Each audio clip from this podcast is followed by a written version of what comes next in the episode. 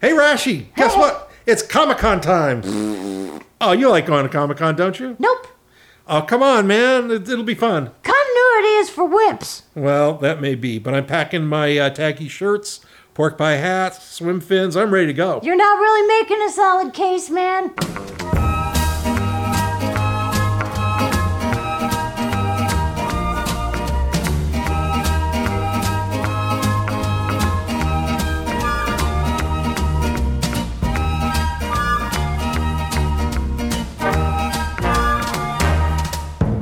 Hi, this is Paul Dini. Oh, and uh, pulling into the driveway right now is the lovely Misty Lee, who is joining us in the middle of everything. And she is joining myself and the lovely Alan Burnett, who is back with us. Hello, hello, hello. Yes, yes, Alan Burnett, my uh, my good my good pal and uh, our occasional collaborator over at Warner Brothers uh, in the past and uh, and uh, on some in the recent past and and all sorts of things. So Yes, things we can't talk about, but things. things, things, things, things. And uh, welcome, welcome to our uh, pre Comic Con uh, podcast, where Very we're good. going to regale our listeners with uh, tales of Comic Con and the times we've been, and uh, and uh, the So, what was your first visit to Comic Con? 1975. uh, Holy smoke! I was a mere baby of 38, and uh, tyke. just a tyke. Seventy-five. 1975. When did it start? 1970 or 69 it's it's vague evanier has been there every year i think he missed one year he might have been sick or something like that but i i think he's been there for all of them but it, what happened was i think it started in some like a primordial form in 1969 and sh- and it was um and then at 70 it be, as sort of like a like a fan expo or something Uh-huh. in like a basement of some hotel and then it uh, hello Hi, everybody. Hi, baby. How are you? I'm good. I wrote it down. Oh, do you need a hand? No, I'm okay. Okay. It really kicked into high gear, and that, and uh, it was sort of around '73 or '74 that I became aware that this thing existed because it really was the first big comic convention um, where car- comic artists and, and writers and, and, and strip artists were kind of treated like rock stars and could meet their fans and sort of the vacation like setting that is San Diego. And I remember uh, it being referenced in the comic books. Like there was an issue of Iron Man comics that was around that time, within two or three years of Iron Man at the San Diego Comic Convention, and going like, "There's a San Diego Comic Convention," and I began hearing more about it. Of course, there was no internet back then there was just these stone tablets we, we you know carved on and these little birds that we sent out to s- get information and So, was it in a? Ho- it was in a hotel when you went. yes what happened was uh, i got to go as a as a present that year my folks uh, my folks uh, sent me as a, like a, a, a finishing high school present, and uh, and I'd saved some money, and they said, okay, you you're you can go on a trip by yourself, and I said I want to go to the San Diego Comic Convention, and I knew it was at the El Cortez Hotel in San Diego, and if you fly into San Diego, have you ever flown in there? No. that you fly in, and it's kind of a nice little trip. You fly over this hotel that looks like a classic 1930s or early 20th century hotel that has El Cortez Hotel on it in big like neon letters, and you can still see it. It still exists with the the big sign on it. And I was taking PSA Airlines, and I flew in all alone, and I there's the hotel. That's where it's going on, and I thought. I thought like all the city would stop and like it would like it is today. Like the city really does stop for the convention, but and I took a cab up to the uh, to the place and it was filled with all these artists and writers and uh, and it was it was really kind of an amazing place. Um, it was all contained on that one hill because the El Cortez is kind of uh, set apart by itself on a hill, and there was nothing really within easy walking distance like down the convention center now there's horton plaza and there's uh, the gaslamp district and everything like that so once you were on the hill you were kind of stuck up there unless you could get a cab and then there was an area nearby for a convention center and I remember that was the first time I'd ever seen Stan Lee, and that was like a big deal. There's Stan Lee, and there's uh, there's uh, Chuck Norris. He was like a guest that year also. Really? Yeah. So it was that big? Yeah, I mean, well, well, he he, he was like the early adopter. He was like one of the first guys to uh, to, to celebrities to come and sign autographs at, at Comic Con, and then there were Sign people- what? autographs. Mm-hmm. I, I have a, a weird thing. I say autographs. Autographs. Autographs. I don't know why who says that. It drives me crazy. I you know don't that- say Warsh.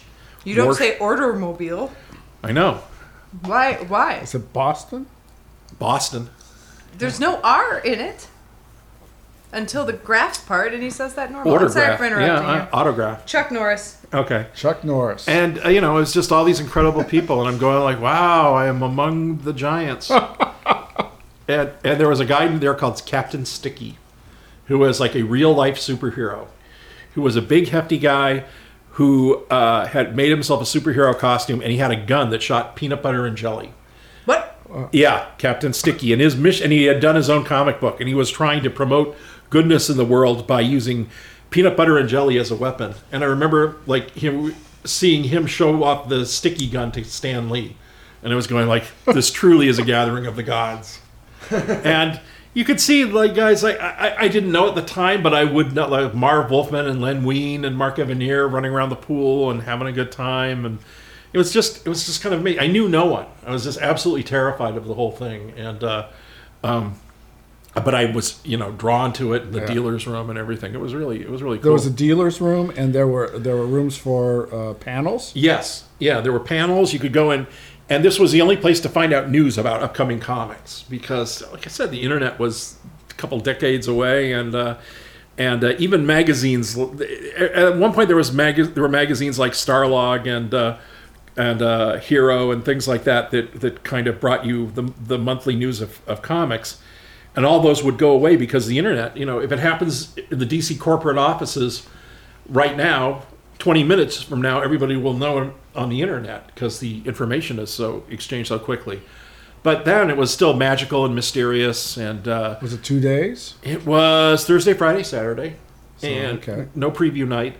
And you could actually, um, there was a brunch, and you could pay extra, and there was a pro brunch and a, and a banquet also, I think, where you could pay extra and write down like your list of choices of tables that you could be at with whatever uh, professional you wanted to be with. So who who did you sit with? Well, I wrote down Chuck Jones for brunch. I've told this story here before, but I'll tell it again. Yeah. Uh, I wrote down Chuck Jones because Chuck was going to be there, and he, there was a model sheet that he had done in the in the program book, and and I was like, I'm going to be at, at this table with Chuck Jones, and I was going to finally, I'm going to meet him, and oh, it's going to be so great. He's my hero. And um, Sunday morning co- shows up. I get my ticket. I go to find the table, and there are a couple of guys, just sort of like almost like straggler, like loner guys sitting at the table, and there's no Chuck Jones, and and I said, Is Chuck Jones coming? And they said, No, he canceled. He's not coming. Sorry. Sorry. And I was like sad, and I was going like, oh, Sucks. sad. So did you move to the Stan Lee table? No, this guy called me over and go, hey, you want to, you know, you can squeeze it over here.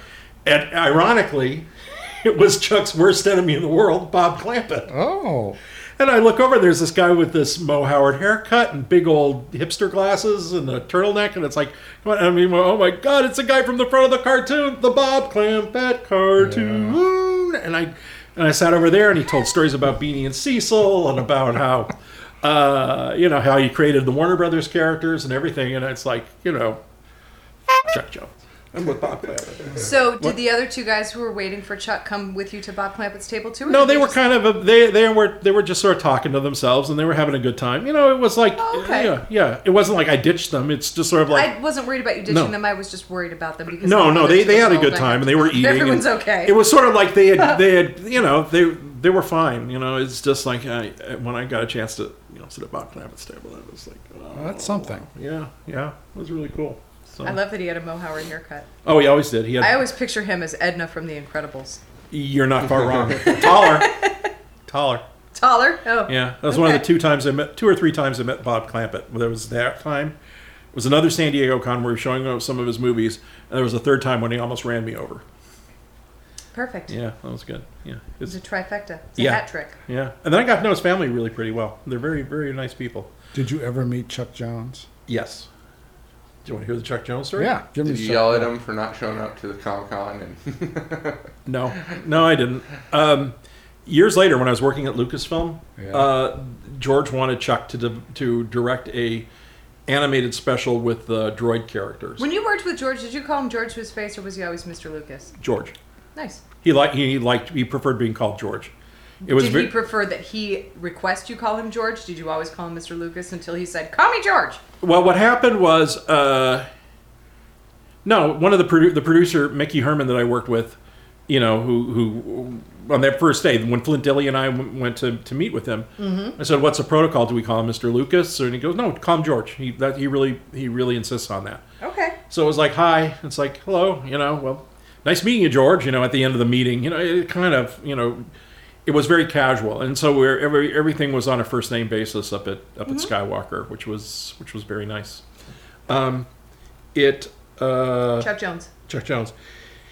He came up uh, because George wanted him to direct a, a special with the droids, and Chuck came up and then kind of had the meeting with him, and then deferred from directing the special. He said, "I'm, you know, happy to come up, meet you, talk to you, but I'm really not going to do. I- I'm out of the the special making business, like like I, like he did with the Grinch and some of the other things." So it was kind of a fruitless meeting. I guess he just wanted to come up and have the meeting. He had, he had met George a few other times before. They had talked about projects. But then George had to go to another meeting, so he said, uh, uh, uh, Can you take him around and show him stuff? so I wound up showing him around the ranch, and uh, we had dinner that night at uh, a very nice Italian restaurant over in Larkspur, and it was quite a nice evening, actually. And he told lots of stories, and he was very genial and very nice and I think his daughter Linda was with him also, and um, it was yeah, very nice time. So that's and and the o- the other time I met him was um, I think I've told the story here also. Remember back when we were doing Tiny Toons and Animaniacs, they had Chuck come in and talk to the crew. Remember? No, I wasn't at that. No, Oh, okay. Well, this that may was have been a, a Tiny Toons thing.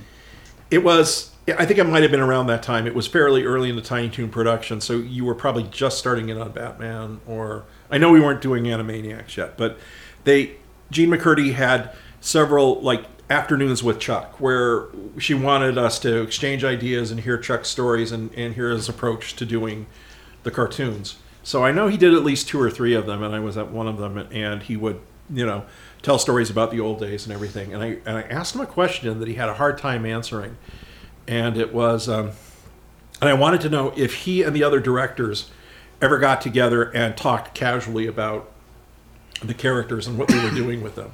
And his attitude was like, absolutely no, no. We had our crew, and uh, you know, I did Daffy cartoons, and somebody else was doing Daffy cartoons. I did uh, Sylvester, and he never talked in my cartoons. I always treated him like a cat. He was always talking in Frizz's cartoons. No, uh-uh. Huh.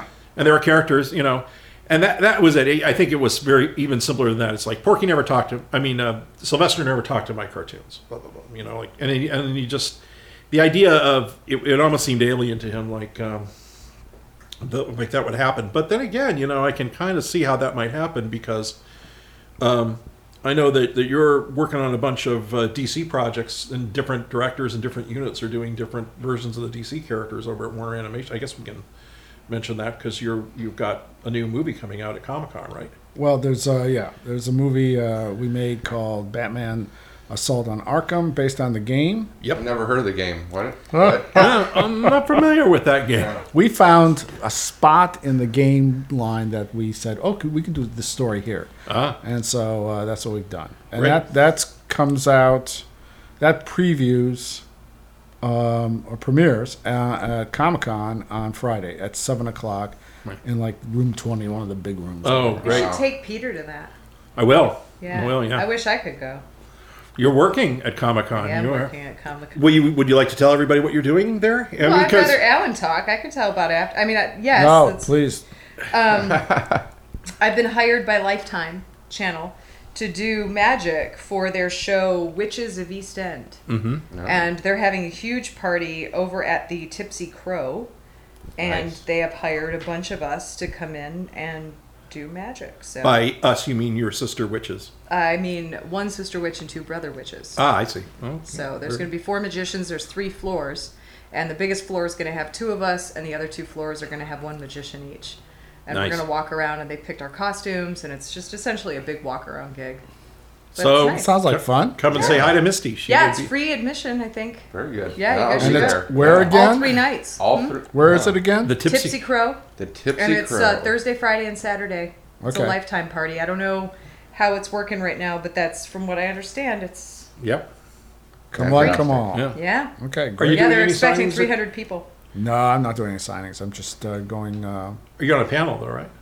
no, I'm not on a panel this year. You're not? No, no, Oh, okay. I'm doing lunches this year. So Oh, okay. Are you meeting people for lunches Yeah, and, and stuff social like that. stuff like that? yeah, Oh, okay. so I'm doing one panel. I'm doing the uh, here. I'll pimp it really quick. I'm doing the Batman 75th anniversary panel on oh uh, four o'clock. Alan, on, you're doing that too, aren't you? That's not you. crash No. it, what? Yeah, you Crash should it. crash it. crash it. Yeah. Okay, all Oh, yeah, right. crash it. All right. Special guest star Alan. Br- oh, Ra- and Rashi will be there too. All right. Rashidini! Oh, there you go. Yeah. Yeah. He he'll, he'll be crashing What the do you panel. know about Batman Rashi? Yeah. Uh, what don't I know about Batman? Who do you think taught my dad? Ah, Yeah, Straight from the monkey's mouth. that's right. Hmm. And the horse's ass. I mean, Rashi wants to go, don't you? Nope. You're gonna come this year? Nope. Uh, I do remember one year I had to kind of force you in the car to go. Yep, and I held on for dear life, and you had to peel my little hands off. I think there's still fibers next to the seatbelt in the Jeep from where he tore me away. Yeah, that may be. Well, Superica, you want to go? He, Hmm. he Yes. doesn't want to go. Yes, he does. Yeah, I want to go to Tijuana. You Oh, see, there you go. he Comic-Con wants to go sucks. to a different kind of show. He wants to see the donkey one. see, see, see. I'm gonna get on the trolley and I'm gonna ride to the end of the line, man. And I'm going to Tijuana. Comic Con sucks. It blows. Right, Superica, that's terrible. Yeah, he didn't even know he was yelling at it anymore. Love that. Ra- okay, Rashi, you- I, I'm sure there are, there are- there are bugs outside. You should be hitting with a with a hammer. Yeah, there's also you to insult in here, so I could do that. Ah, Yeah, you could do that. Yeah. Okay. Ha! Well, uh, uh, yeah. So four o'clock in room six BCDF or something like that. It, it's uh, um, Batman 75th anniversary. I think it's me, Jeff Johns, Jim Lee, Bruce Tim. I think signed on. Uh, he was kind of kind of iffy, but uh, So everybody should come early. Peter to Gerard, that line. who will also be on the panel, is, is told me that Bruce had, had uh, was going to do it, and Kevin Conroy Yeah. and Ralph Garman. Wow, Kevin that- Conroy, Yeah, Nice. right. And He Ralph doesn't come Garman, for King of the Batman podcast, he will be there too. So, uh, King of the Batman podcast. yeah, he does. He does a he does a Batman podcast. He and- does? Well, he does a lot of podcasts with Kevin Smith and, and everything. So do you. Huge Batman fan. Yeah, I for a while it was rumored that Kevin was going to be there, Kevin Kevin Smith, but I. I'm not sure if he's going to appear or is not. Adam West going to be there?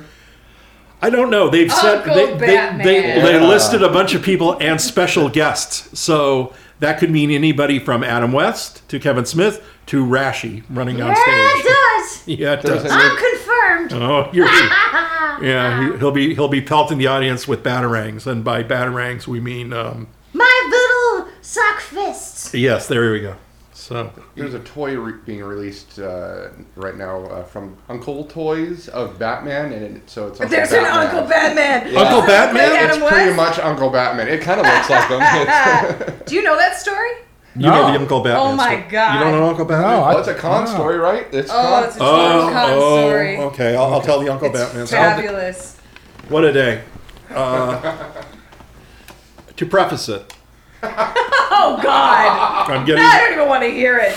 Any story that begins to preface it okay. is just. To pre- all right, this is a true story, Carol and said it again. and and He went to and, and I preface. tell this with deep respect to the Nelson family, who I who I'll explain Where's why the Nelson family. Nelsons. the Mm. Nelson The family. Ozzy Nelsons. Oh, No, the- it's a sad story. So, with all respect to the Nelson family, I, I'll, I'll leave that there hanging just for a second.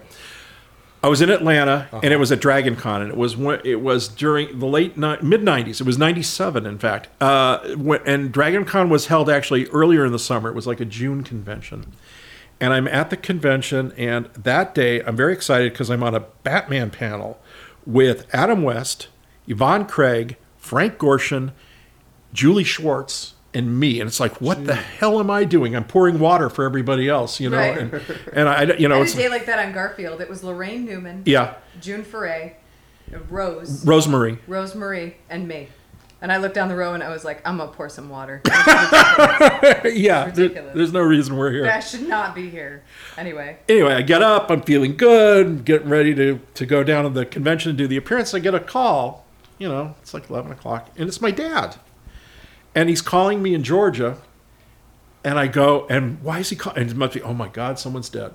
Some, there's been a horrible accident. There's been something happened. Uh, oh. Yeah, oh, yeah, yeah, Does it have yeah. anything to do with Uncle Batman? Well, you- you- It's I'll- funny, but I'll, it's- get to it. All right. I go, Dad. He goes, Paul. I have terrible news. I'm going, oh my God, Mom's dead. Oh, my brother, my sis, my brothers, my sister. What, what happened? He goes, your friend Steve Nelson, beach ball, died in a hunting accident. Stop laughing. It's terrible. I said, you good beat? I said, beach ball, because this guy was a, it was a term of affection. He was a rather rotund young man. Oh man. Went to- He was the Violet Beauregard of Stevenson High School. Yeah, he he he, and it's like he he did he died, and it's like, but he's so young. What happened? Was it his weight? Was it his heart? Because at the time he would have only been 20s. late. No, late. Well, 70, uh, 97, That would have been. Oh, late 30s, early 40s. Um, Yeah, yeah. So um, it's like, is he, what, what happened? And my dad explains that he was on a round the world hunting trip because he was a big game hunter. He was in New Zealand, and while sh- taking a shot at a um, mountain goat, the goat had gotten up, charged him, and he had slipped and fallen into a crevice. And So he had been butted off the side of a mountain by a goat. Yes. And that's how beach ball and Paul said to his father, Go on.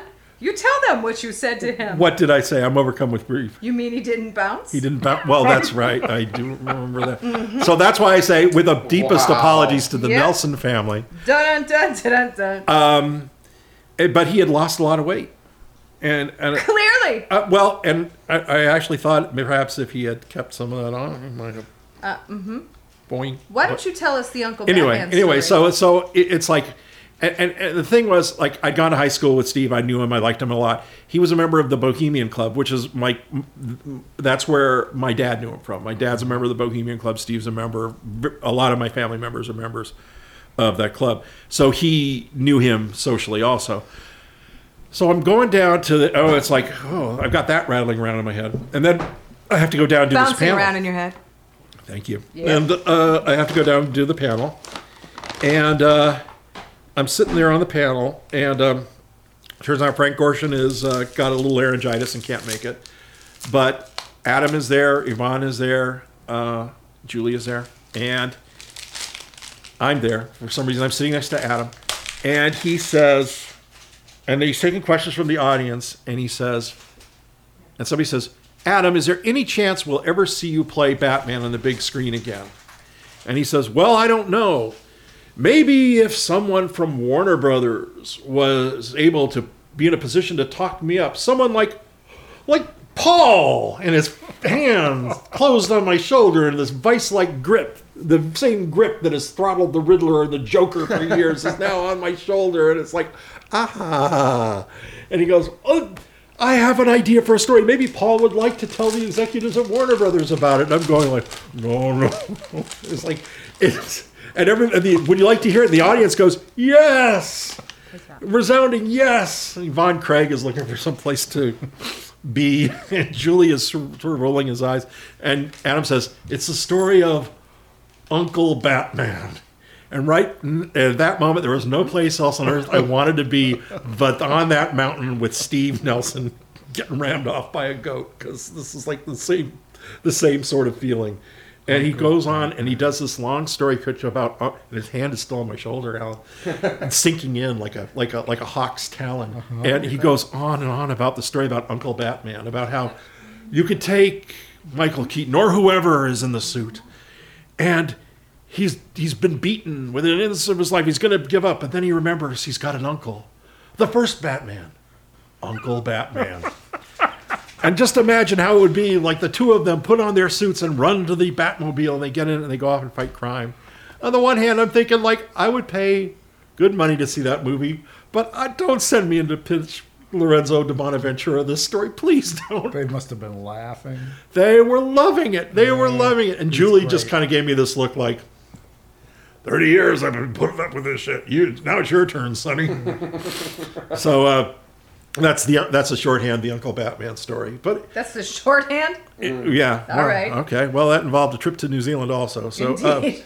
um, but that was uh, yeah, that was that. So, um, but uh, but you know Adam, you've worked with him before a few times. We- yeah. Um, Very nice. yeah, very nice guy. Wonderful guy. Yeah, yeah. And the guy, you know, he and the guy who embraced being this icon. Yeah.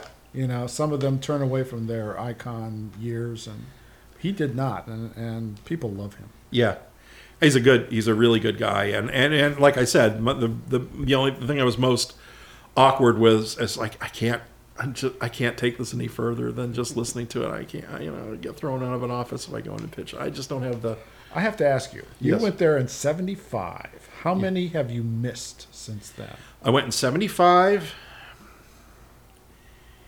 and the next time I think I went was in '80. Then I went like 82, 83, 84. I missed 85. 86, 87, 88, and 9, 91.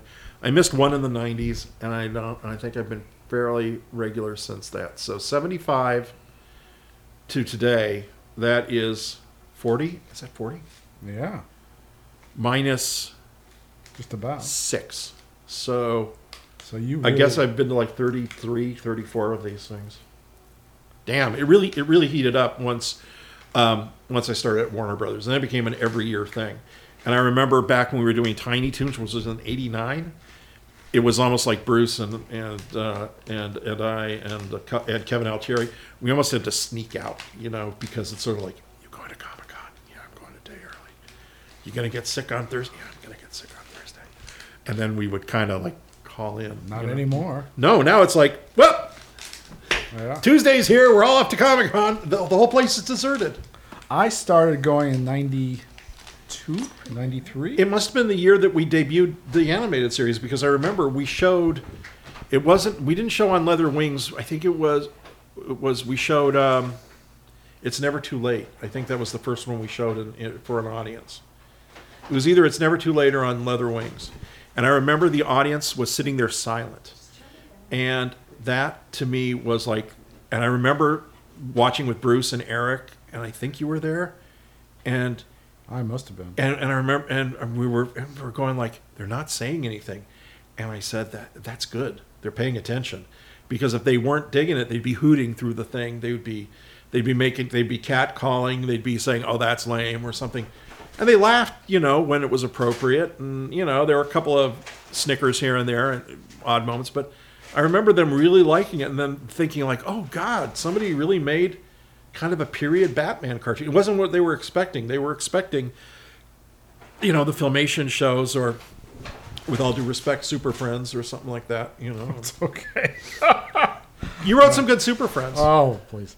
The, the, the uh, dark side ones are pretty good Well, well. Yeah. for its time. Yeah, it did well, something f- yeah. for what it was. But um, yeah, I started, I guess, in '92, and Yeah. I've not. I think I've been to every one. yeah yeah have you now are there any particular memories you have of conventions of, of parties or meetings of people was there anybody you wanted to meet that you uh, would ki- kind of uh, I got to tell you, it all merges into one big crowd for me. It all like one big long line. I, I like. I mean, this is going to sound, uh, you know, kind of strange, but I like the small, the small panels, the the, the Yeah. one person being interviewed or one person speaking. yeah I mean, those are the most memorable ones to me. yeah that I, I um i like that too And I'm talking about people uh, like Joe Lansdale. yeah I remember his panel. I remember Steve Englehart. uh-huh Um, I remember, you know, not the big, you know, Hall H stuff, which I've only been to once. yeah And uh, uh, I, I just like the small uh, industry stuff. By the way, yeah hold on. Ezra's turning me up here. By the way, Hall H, because Peter wanted to go to the Avengers panel, is now being broadcast. The con the content that they generate is going to be broadcast in a side room. I just got an email on the way home this afternoon. Oh, great. That they're broadcasting in a side room, so even if you can't get into Hall H with Pete, Uh-huh. you guys can watch the Avengers panel in whatever side room they. okay put it. great and i imagine they'll be reshowing it through the hotel They're rooms and doing stuff like that. wristbands now for it too. where Yeah. You gotta I have get no wristbands to get in line and Wow. See, I was hoping I could go, I could gre- get Pete and go backstage at some of the events, you know, like because they have the the roped up ar- areas Yeah. and the celebrities. I think the only time I was ever able to do that was once with, at one of Kevin's Kevin Smith's panels, and we went we went backstage and, and stuff. You know what? I, I like the small panels too. Like two years ago, I went to a panel with uh, it was um, Gilbert Shelton, the creator of the Fabulous Furry Freak Brothers. Oh. And I've always loved that comic. You know, I, when I was growing up in San Francisco, I devoured undergrounds the same way. I, I I loved all comics. You know, superhero stuff. Superhero stuff, as much as I liked them, they kind of took a backseat to funny stuff. I loved the National Lampoon, and I loved Art Crumb, and I loved the Freak Brothers. And so to hear the guy who created the Freak Brothers was, was really, really special. And I go into the room, and it's like me and maybe two dozen other people, and I'm going like, man, there should be more. I have a feeling if this was happening in France, you know, they'd be lined up, you know, because there's more of a, uh, a a feeling for that um, for for independent comics and stuff. Yeah. But there's a there's a um, there's a panel discussion and showing of the work of Heinrich Clay this year that sounds very interesting to me. Do you know who he is? Is I think so. He's the illustrator who was in the early 20th century did a lot of drawings of anthropomorphic animals. And you look at and they're very nicely rendered, but they're all rendered with a big sense of humor. And you take that style and you meld it m- into a more popular style, and that's the Disney style, uh, you know, of funny animals. You know, like elephants and crocodiles and hippos and and and um, I did not know this guy. Mm-hmm. monkeys. It, it's it's really really good, and you know the the Walt Disney Museum up in San Francisco ran a retrospective of his stuff, and you can really see the um, the direct link between the ear- especially the early Disney features and, and his work, especially in something like Fantasia. The most disappointing thing about Comic Con these days is there's no sure thing to get into. Like what? Well, before you know the the, the, the small panels that I'm talking about, you could almost be guaranteed that there'll be a seat for you. But it, it's it's it's really gotten quite crowded. Yeah, yeah. So and confusing as far as the lines go. You used to be able to walk right into, you know, oh, I'm going up here to hall C, uh, hall s- six or something or or whatever, and you take the elevator, you go up, walk in. And now they're like these guards. No, no, you have to walk all the way around yeah, the whole hall and then come in right over here. It's like the door is right there. I can go into it right here. No, you can't. You have to go all the way around yeah. and get in And the then you get line. all the way around, there's a line wrapping all the way around back to where you started. Yeah, yeah. Alan, what do you think of Comic Con? Oh, And I, when was the I first time you enjoy it. went? I mean, I like the, I like the atmosphere. I like going down uh, and looking at the. I, I like looking at comic books. I like looking at old comic books. Yeah. And Mm-hmm. Did you seeing- collect them when you were when you were a little guy? Oh yeah, I had my, you know, 500 comic collection that would be Really? worth much money today. uh, but uh, yeah, but it's, it, it, it disappears. My mom, my mom didn't throw it out or anything. It just disappeared. I don't know what happened. Maybe you'll find it, and Yeah. you have a third house. Oh, congratulations on the new house. Well, fine. I- we're just we're still Did in you the say midst. well, fine? Well, fine. Have you It's a- even seen this house What a yet? weird or- response. No, I haven't. I haven't Congratulations. actually seen the house. You didn't even know what it looked. That's what happened here. Paul bought this house and was like, "You're gonna love it." Yeah. Well, this is a It's an old, fixer right? upper. It's so a, we're- oh no. So we're doing. So the- is This this? will be like the old But we live sitcom here. Green Acres, where you Yeah. where you go see it. You'll be like Eva, Eva Gabor in Green Acres when you finally see her. my- If there's a pig, Florida. it's an automatic win. My wife is very good about fixing houses. I mean, she should have. I don't know. She should have been a contractor. Well, I'm sure once she kicks the alligators out, it'll be perfectly Well, livable. Well, Trish Florida. is tough and she's fair. Yeah. And she's really, really smart. Yeah. yes, she is. So that doesn't surprise me at all that she would take on a project like that head on and really rock it. well, we had the house down here near your house at Riverside. She put a second level on it. Mm-hmm. And did supervise the whole thing. So. So that was good. Yep. And it's a beautiful house, that Yeah. that one. Every and every time they put up Halloween decorations, I laugh inside because I picture you going, "Oh God, Yeah. why?" Emily, did you collect comics? Oh, yeah. Yeah. What was your favorite? What is my favorite? Was is I mean, what what did you read back then? What are you reading right now? What did you collect? Um, I know what I'm reading right now. That's about it. Oh, you used to here. collect Johnny and. Oh uh, yeah, I have all the Johnny the Homicidal Maniac. oh yeah. Yeah, stuff like that. So it was a and little goth girl. and, uh, I got to know her by It's giving her the adorable. Sandman comics to read. Oh yeah. Yeah. Miss, did you have a uh, you uh, like Preacher, right? Yeah, but I wasn't little when I was No, reading that. no, but uh, Um, I when I was very very little, a place near our house called Cassidy Drug Mm-hmm. used to carry Red Sonja comics. oh yeah, Nice. And my mother didn't look at what I was reading, so I used to grab those. I actually Peter Sanderson and I were talking about it the other day because he had posted something on my wall for Unicorn Wednesday. Yeah. and uh, and I said, "Ooh, I'm gonna have to look and see if this is one of the ones I read when I was a tot." And Yeah. it was Nice. pre Misty oh, right, right, right, right. release. But it was uh, it was nice to see. I hadn't really thought about Red Sonja in a long time. Yep. How many of those long boxes do you guys have? We, th- we Very got few rid of them now. all. We got rid of almost Mm-hmm. his entire collection. Really? Yeah, got I rid of got them like all. 40. And they all went bye bye. Because I remember there were, there were there were it was stacked. Yeah, the whole living room was full of I them know. for a while. And then Steve, uh, what's his name? Wyatt. Yeah, came and took them all away. Yeah. Well, very good. Yeah, well gone. Um, you know, I, I still, I, but I really curtailed. You know what I what I used to read. Uh, you know, I found out that DC is uh, getting rid of the comp box. It for yeah for all gone employees right digital, now. Yeah. Yeah, yeah. And uh, it's um, I used to like getting the comp box because it was sort of like nice to be part of the club. But on the other hand, we could ma- make furniture out of the boxes. I mean, without ever opening them. And in fact, we had you know tables and chairs made out of You places have to sit. out Yeah, of the you have comp to box. keep reading them, or they'll, if they sit, if you lose a month or two, they start to collect. I know. And uh, there's a goodly number of titles, I'll tell you. Yeah, yeah. I mean, uh, like a I lot to said, read. love being part of the club, but uh, just at some point, I just couldn't keep up with it all.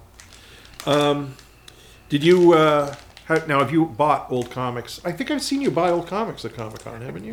Occasionally, yeah. I am told that the Silver Age comic uh, market is dead. Really? And that's the one that I sort of like, you know, go back to my childhood. And every once in a while, I get a yearning to get like an old Jimmy Olsen, Right. just for, just for kicks. Yeah. Uh-huh. Yeah. And I'll look at the at the at the ads as well as the stories, just Oh, for yeah. kicks. And they're just, uh, you know, those were those were a lot of fun.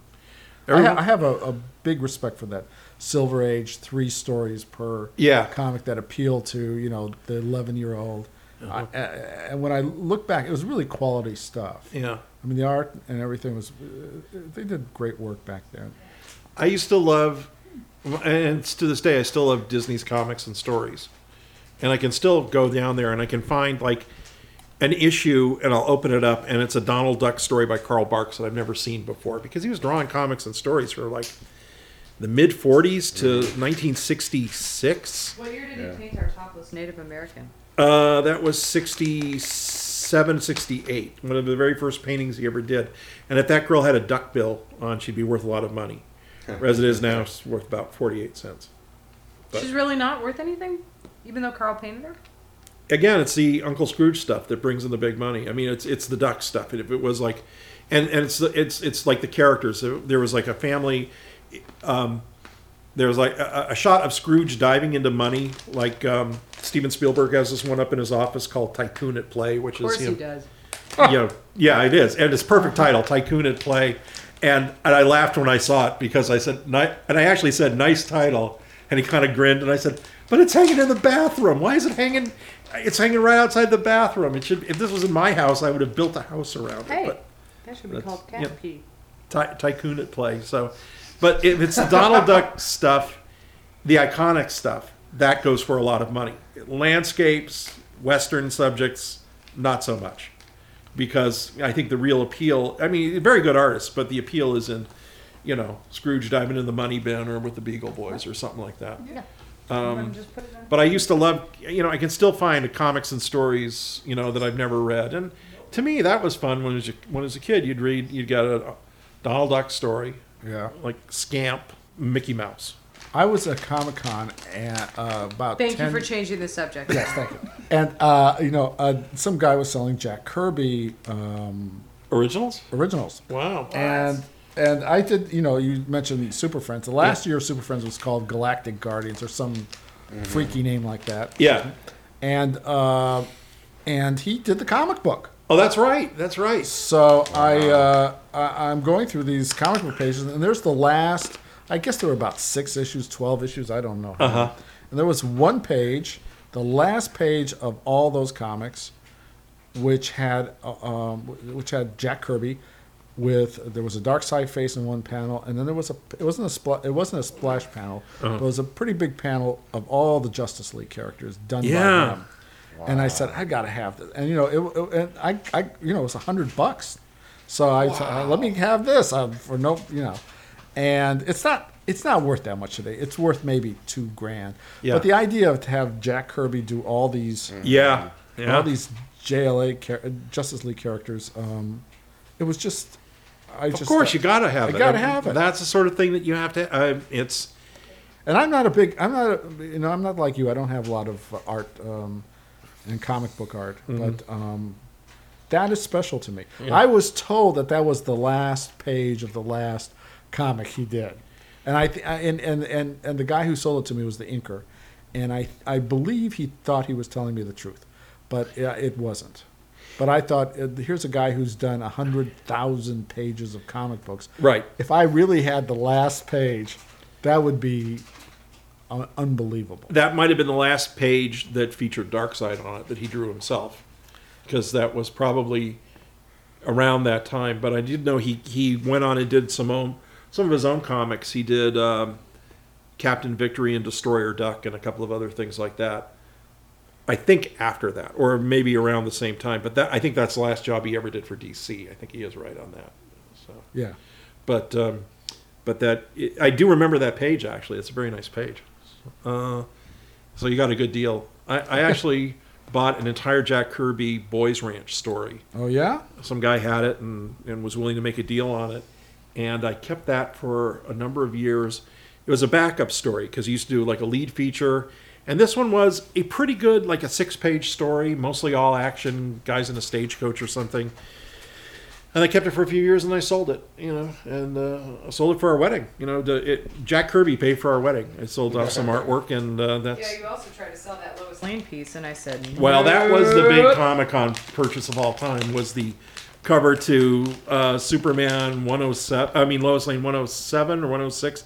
It's the I Am Curious black cover where You have that? it's in hanging in, the the, hallway. hallway. Yeah. It's where she goes into the transmogrifier and comes out a black woman, and uh, it's like throw the switch, Superman. It's important I live the next 24 hours bzzzt, as a black woman, and she comes out and her You may be able to pay for a couple weddings. on that. Yeah, I, I mean, and, and every book of DC covers and every book of DC history, that's always the one they reprint. You know, it's like a a a, a well intentioned but now oddly quaint uh, attempt at, uh, at at at at uh, um, making a racial statement. Yeah.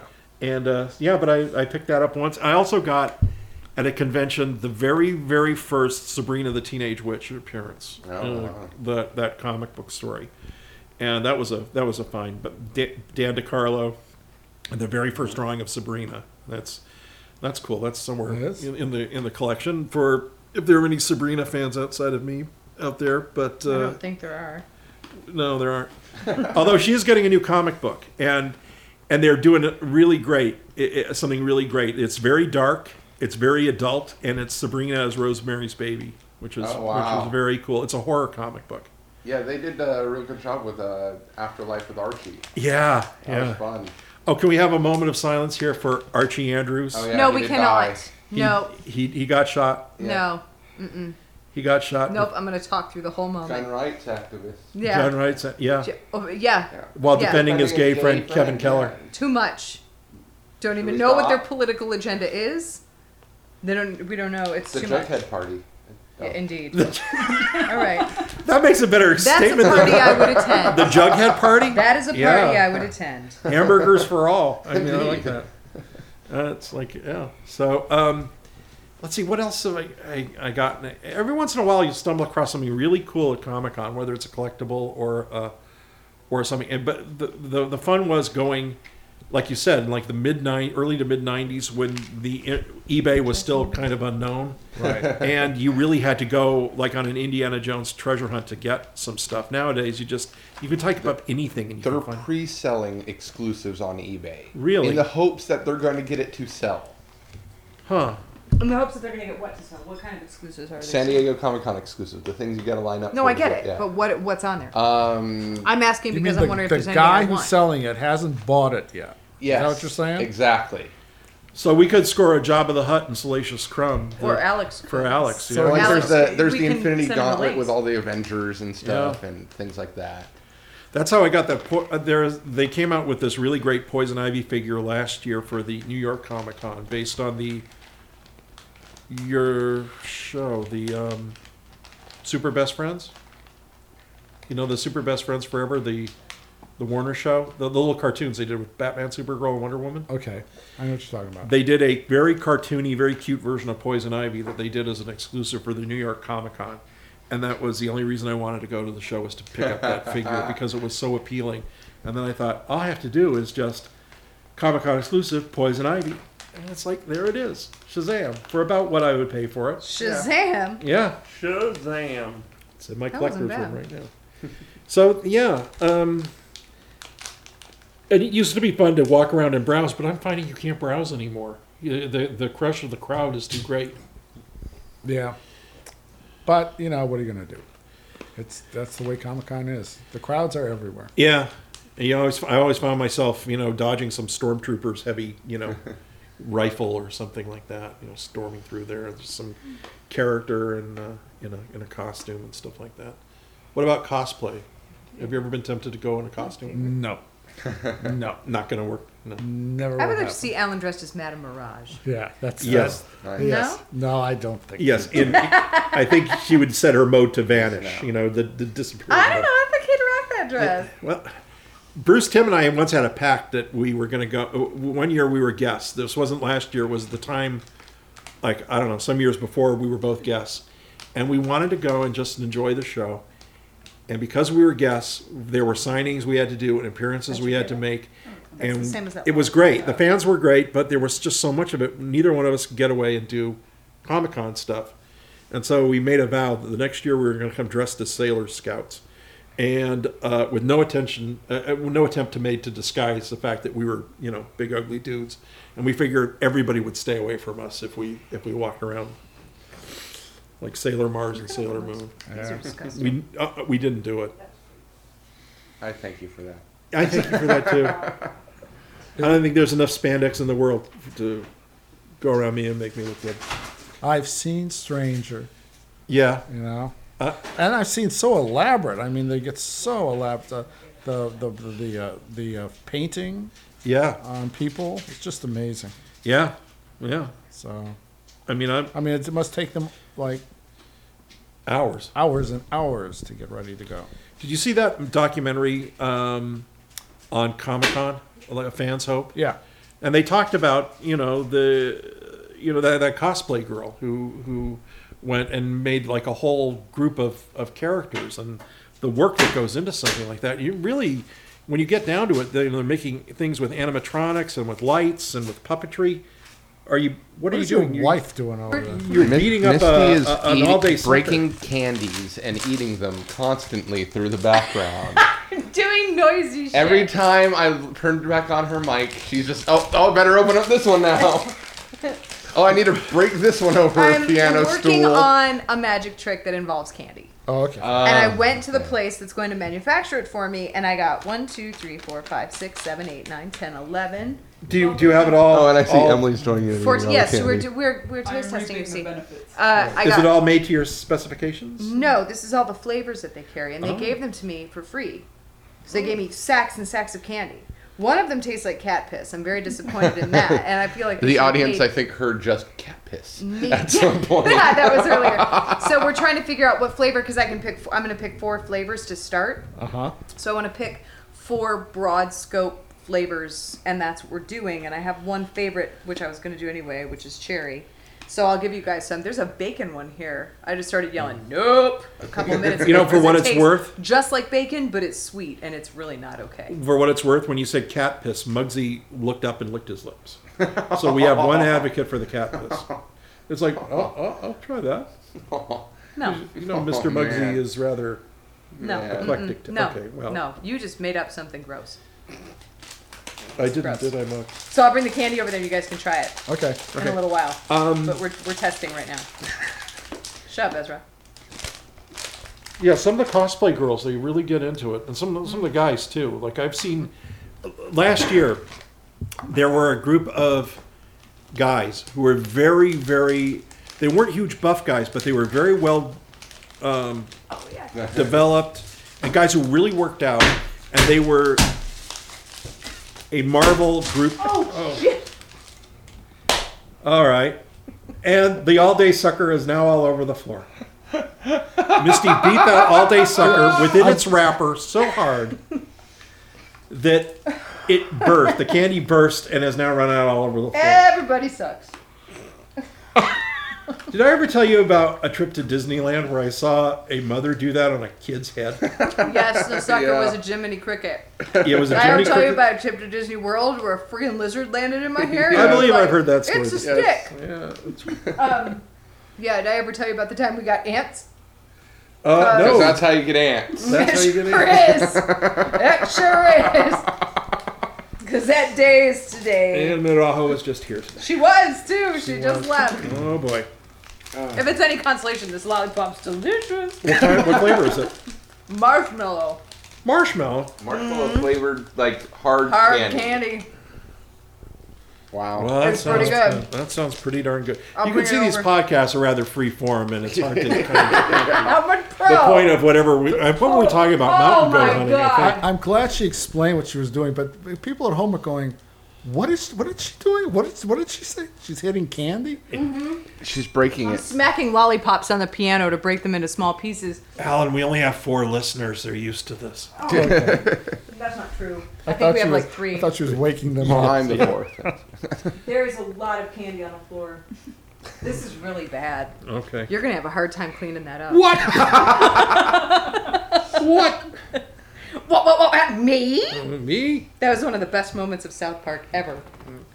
uh, Hobart uh, go over there and, and lick over that lick up that candy No, will you you can't have this. This is science. no no no you can send him over there Hobart lick it up okay Bananas. Hobart Hobart's going over to lick up the candy Very good. Is it? good boy I Good- didn't like the first one. good boy Marshmallow. So, Yeah, so one maybe year not. you got to see uh, Ida Red cosplay. Are you looking forward to any other characters? Uh, any That's a other of your total characters surprise. done? I, you know, I don't. I, My characters are my my own characters are, are pretty obscure. So Yeah, but when you got some somebody fans. dress what? But you got some fans. So what would you like to see? Well, um, Madame Mirage. Madame Mirage, Madame Yeah. Mirage. Uh, I, you know, it's a little too early in the year for Jingle Bell, but I have seen a few Mm. Jingle Bell cosplayers here or there. That's a really easy costume to make because pretty much anybody can get any sort of girl Santa suit or any girl elf costume. It doesn't have to be the same one she wears in the com- in the comics, but uh, short blonde hair, striped tights, and some sort of green outfit in, in Jingle Bell. But I've actually seen one or two people, who, girls, who've actually gone out and either found those weird lime green lederhosen or overalls or i- that ex- and make it or else dye something so that it looks like that Wow. and then do the whole suit and the peter pan hat and the whole thing like that so it's like pra- you know praise for their dedication although here, here's here's here's a cosplay story Um, one year uh, while I, when I was doing Jingle Bell more regularly than I'm doing it now, uh, I was at a booth across from the Oni table. Oni Press published Jingle Yeah. Bell, and I was actually talking to somebody at, a, at another table, and I saw a dude dressed up in full ElfQuest uh, suit. You know, ElfQuest by Wendy Peeney, long, Yeah, ongoing fantasy series, dressed like down to the nth degree. Go over to the Oni table, and he picked up Jingle Bell, and he had this look on his face, like, what? Hmm? Very skeptical, dubious look.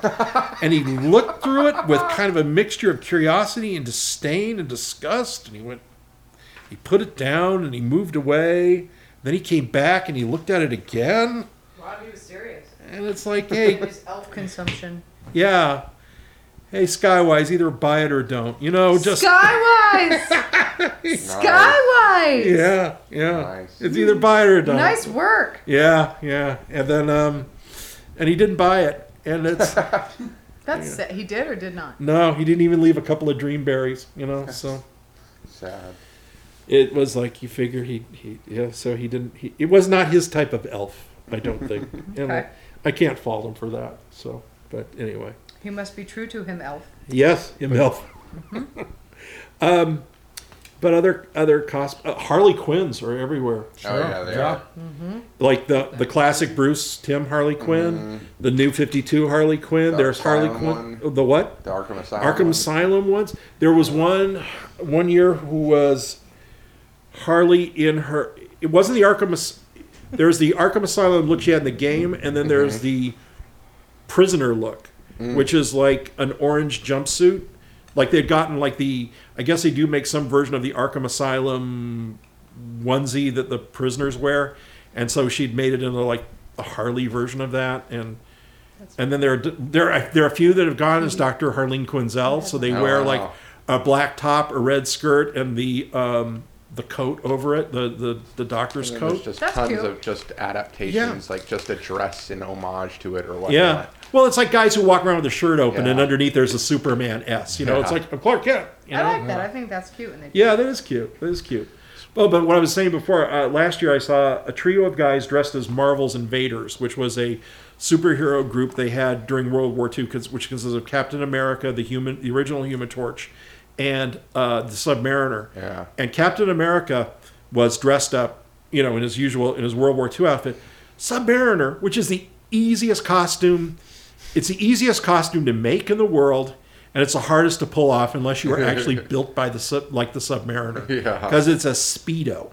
And just wings on your heels. Speedo. Yeah, with wings. a speedo with wings. Oh, Yeah. And if you really want to do it, you slick your hair back, put on some Mister Spock ears, Yeah. and put on you know some little feathers on your heels.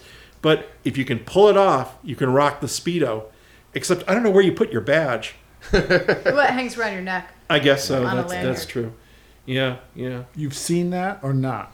No, I saw it in- last year. You, I- they'll let you in. There's What? a, there's not a no shirt, no shoes, no service co- uh, policy at Comic Con. Uh, I you know I'd have to check He out. may the- have had a flesh colored bodysuit on. you could paint abs on Well, that. you could. I had the I had the picture because last year I took pictures of cosplayers for Scott ads. You know we have to mention them once per once per. Yes. Yeah, there you go. Ah, And- Big and- Hero Six too. Yeah. that's gonna be Yeah. fun. Yeah.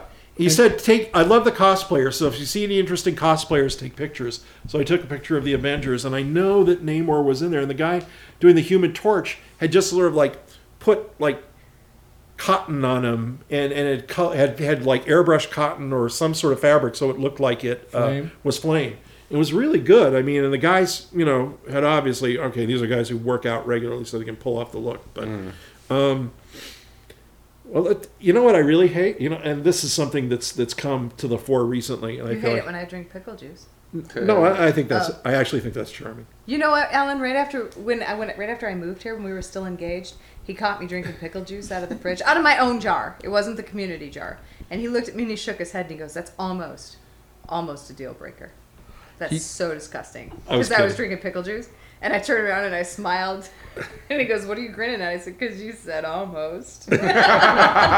and he was Were like, you "Yeah." were you drinking the pickle juice? I love drinking pickle juice. And then she breathed on me. Uh huh. I did that this morning too. Yes, you did. I did that. Oh, You did that. Yeah. You did that. Yeah. Yeah. Dill and not sweet No, Oh, it's Preferably dill, yeah. yeah, but today was the bread It and was butter. gherkins. Yeah. pickle juice. Irma gherkins. Ermy gherkins. Pickle juice. Yeah. Disgusting, right? Yeah. Yeah. Busting candy all over the floor, being grody. I know. I'm shameless. I I, I What were you talking about? Scott I had heard of- Adsit, Scott Adsit in a Speedo? no, no No. he- about his love for cosplayers. And His like, love for Speedos? no, Oh, he uh, he he loves uh, the cosplayers. So Speedos. I took him.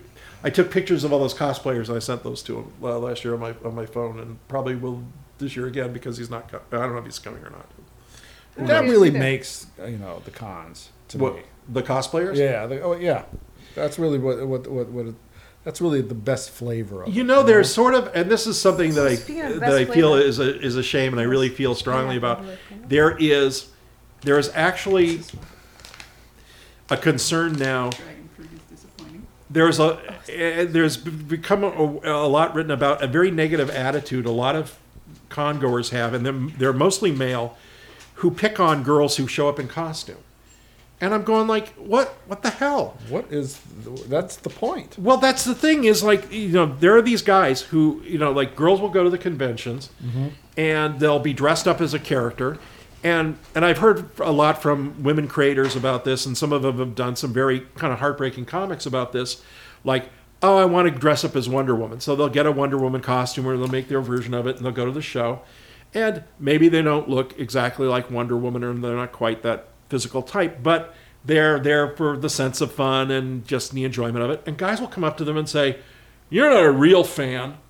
You can't. T- what happened in issue 185 of Wonder Woman? You don't know.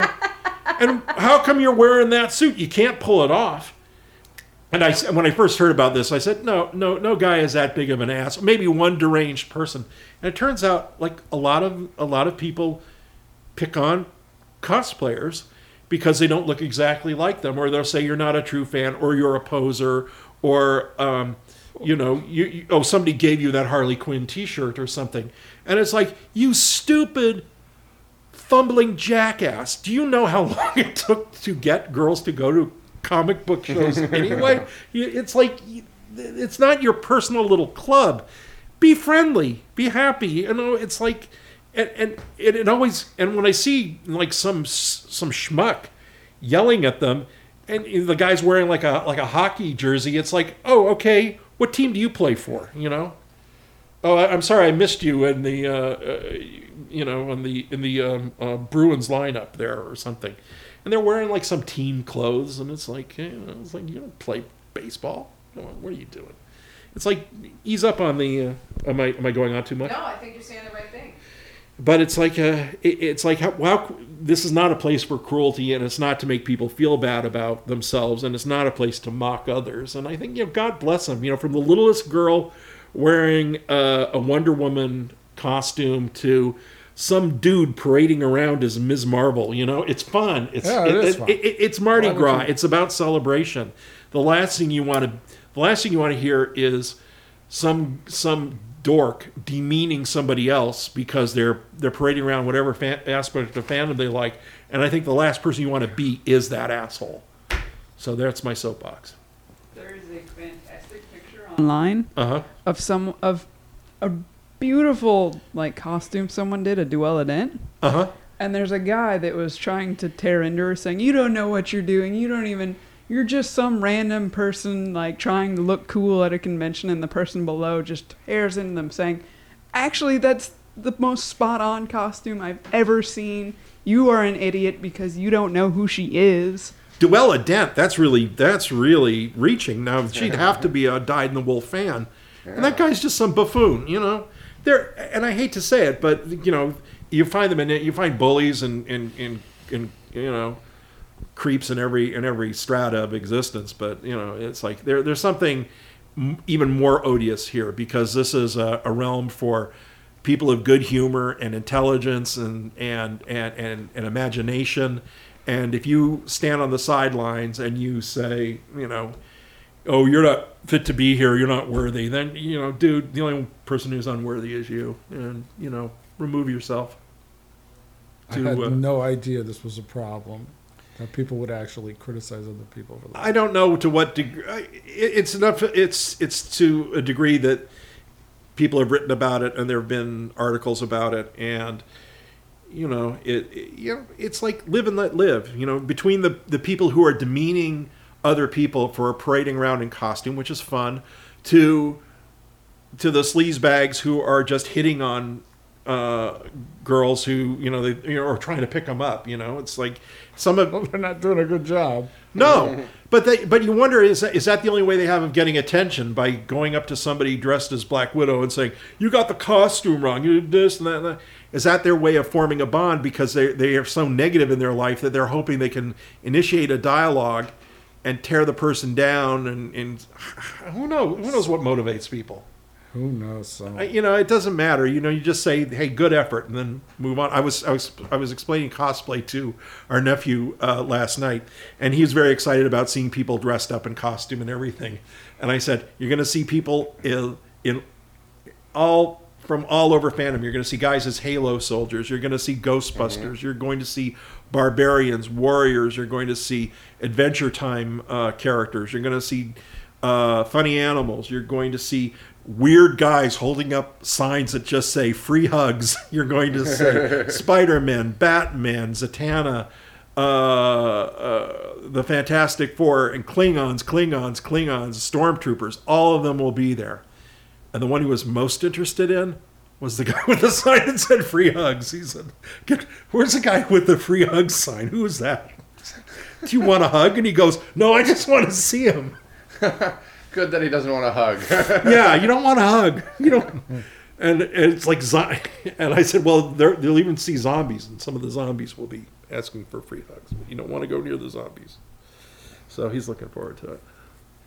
So um, we're on for dinner Yeah, we are. with Flint Dilly, Very good. curry night. Curry night. I mean, curry night at Royal India. I may have another couple people for you. But I'll, Good. let, I'll let you know Monday. Oh, that would be nice. Yeah. Oh, It's Well, nice to have all these discussions on the podcast. Yeah, yeah. it's like Inside. everybody's sitting next to a fireplace just listening. yeah.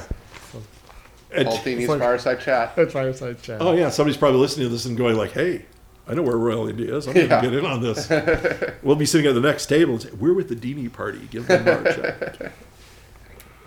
Yeah, it'll be fun. So- oh, that's a cool. That'll be fun. So I read a couple comics this month. One of them was your blood spell, Oh. and uh, I, I saw the little characters of you in there, and I thought that Mm-hmm. was fantastic. And then I read Harley Quinn goes to San Diego Comic Con, and you're in there as well. Yeah, get You're around. just appearing everywhere.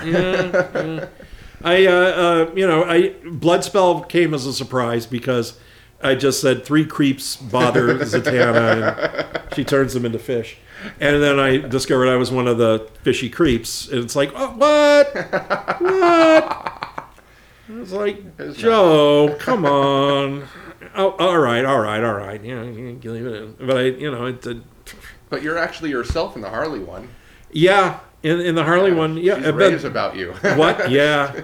Well, that was that was Jimmy and Amanda, and I was very. Um, I thought that was very flattering. That was very touching. I, I like that a lot.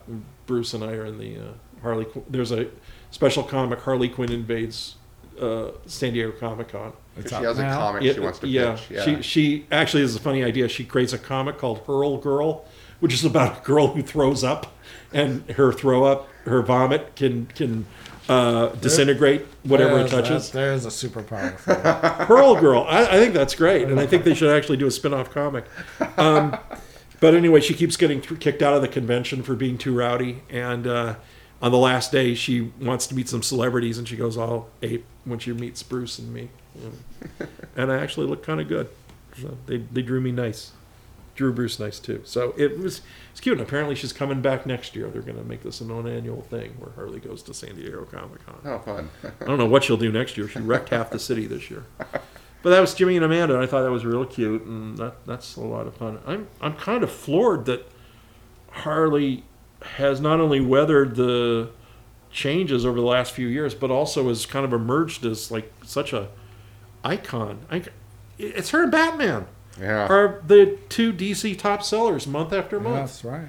I mean, I think that's I think that's pretty cool. I was just happy they didn't retcon her out of existence when they Yeah.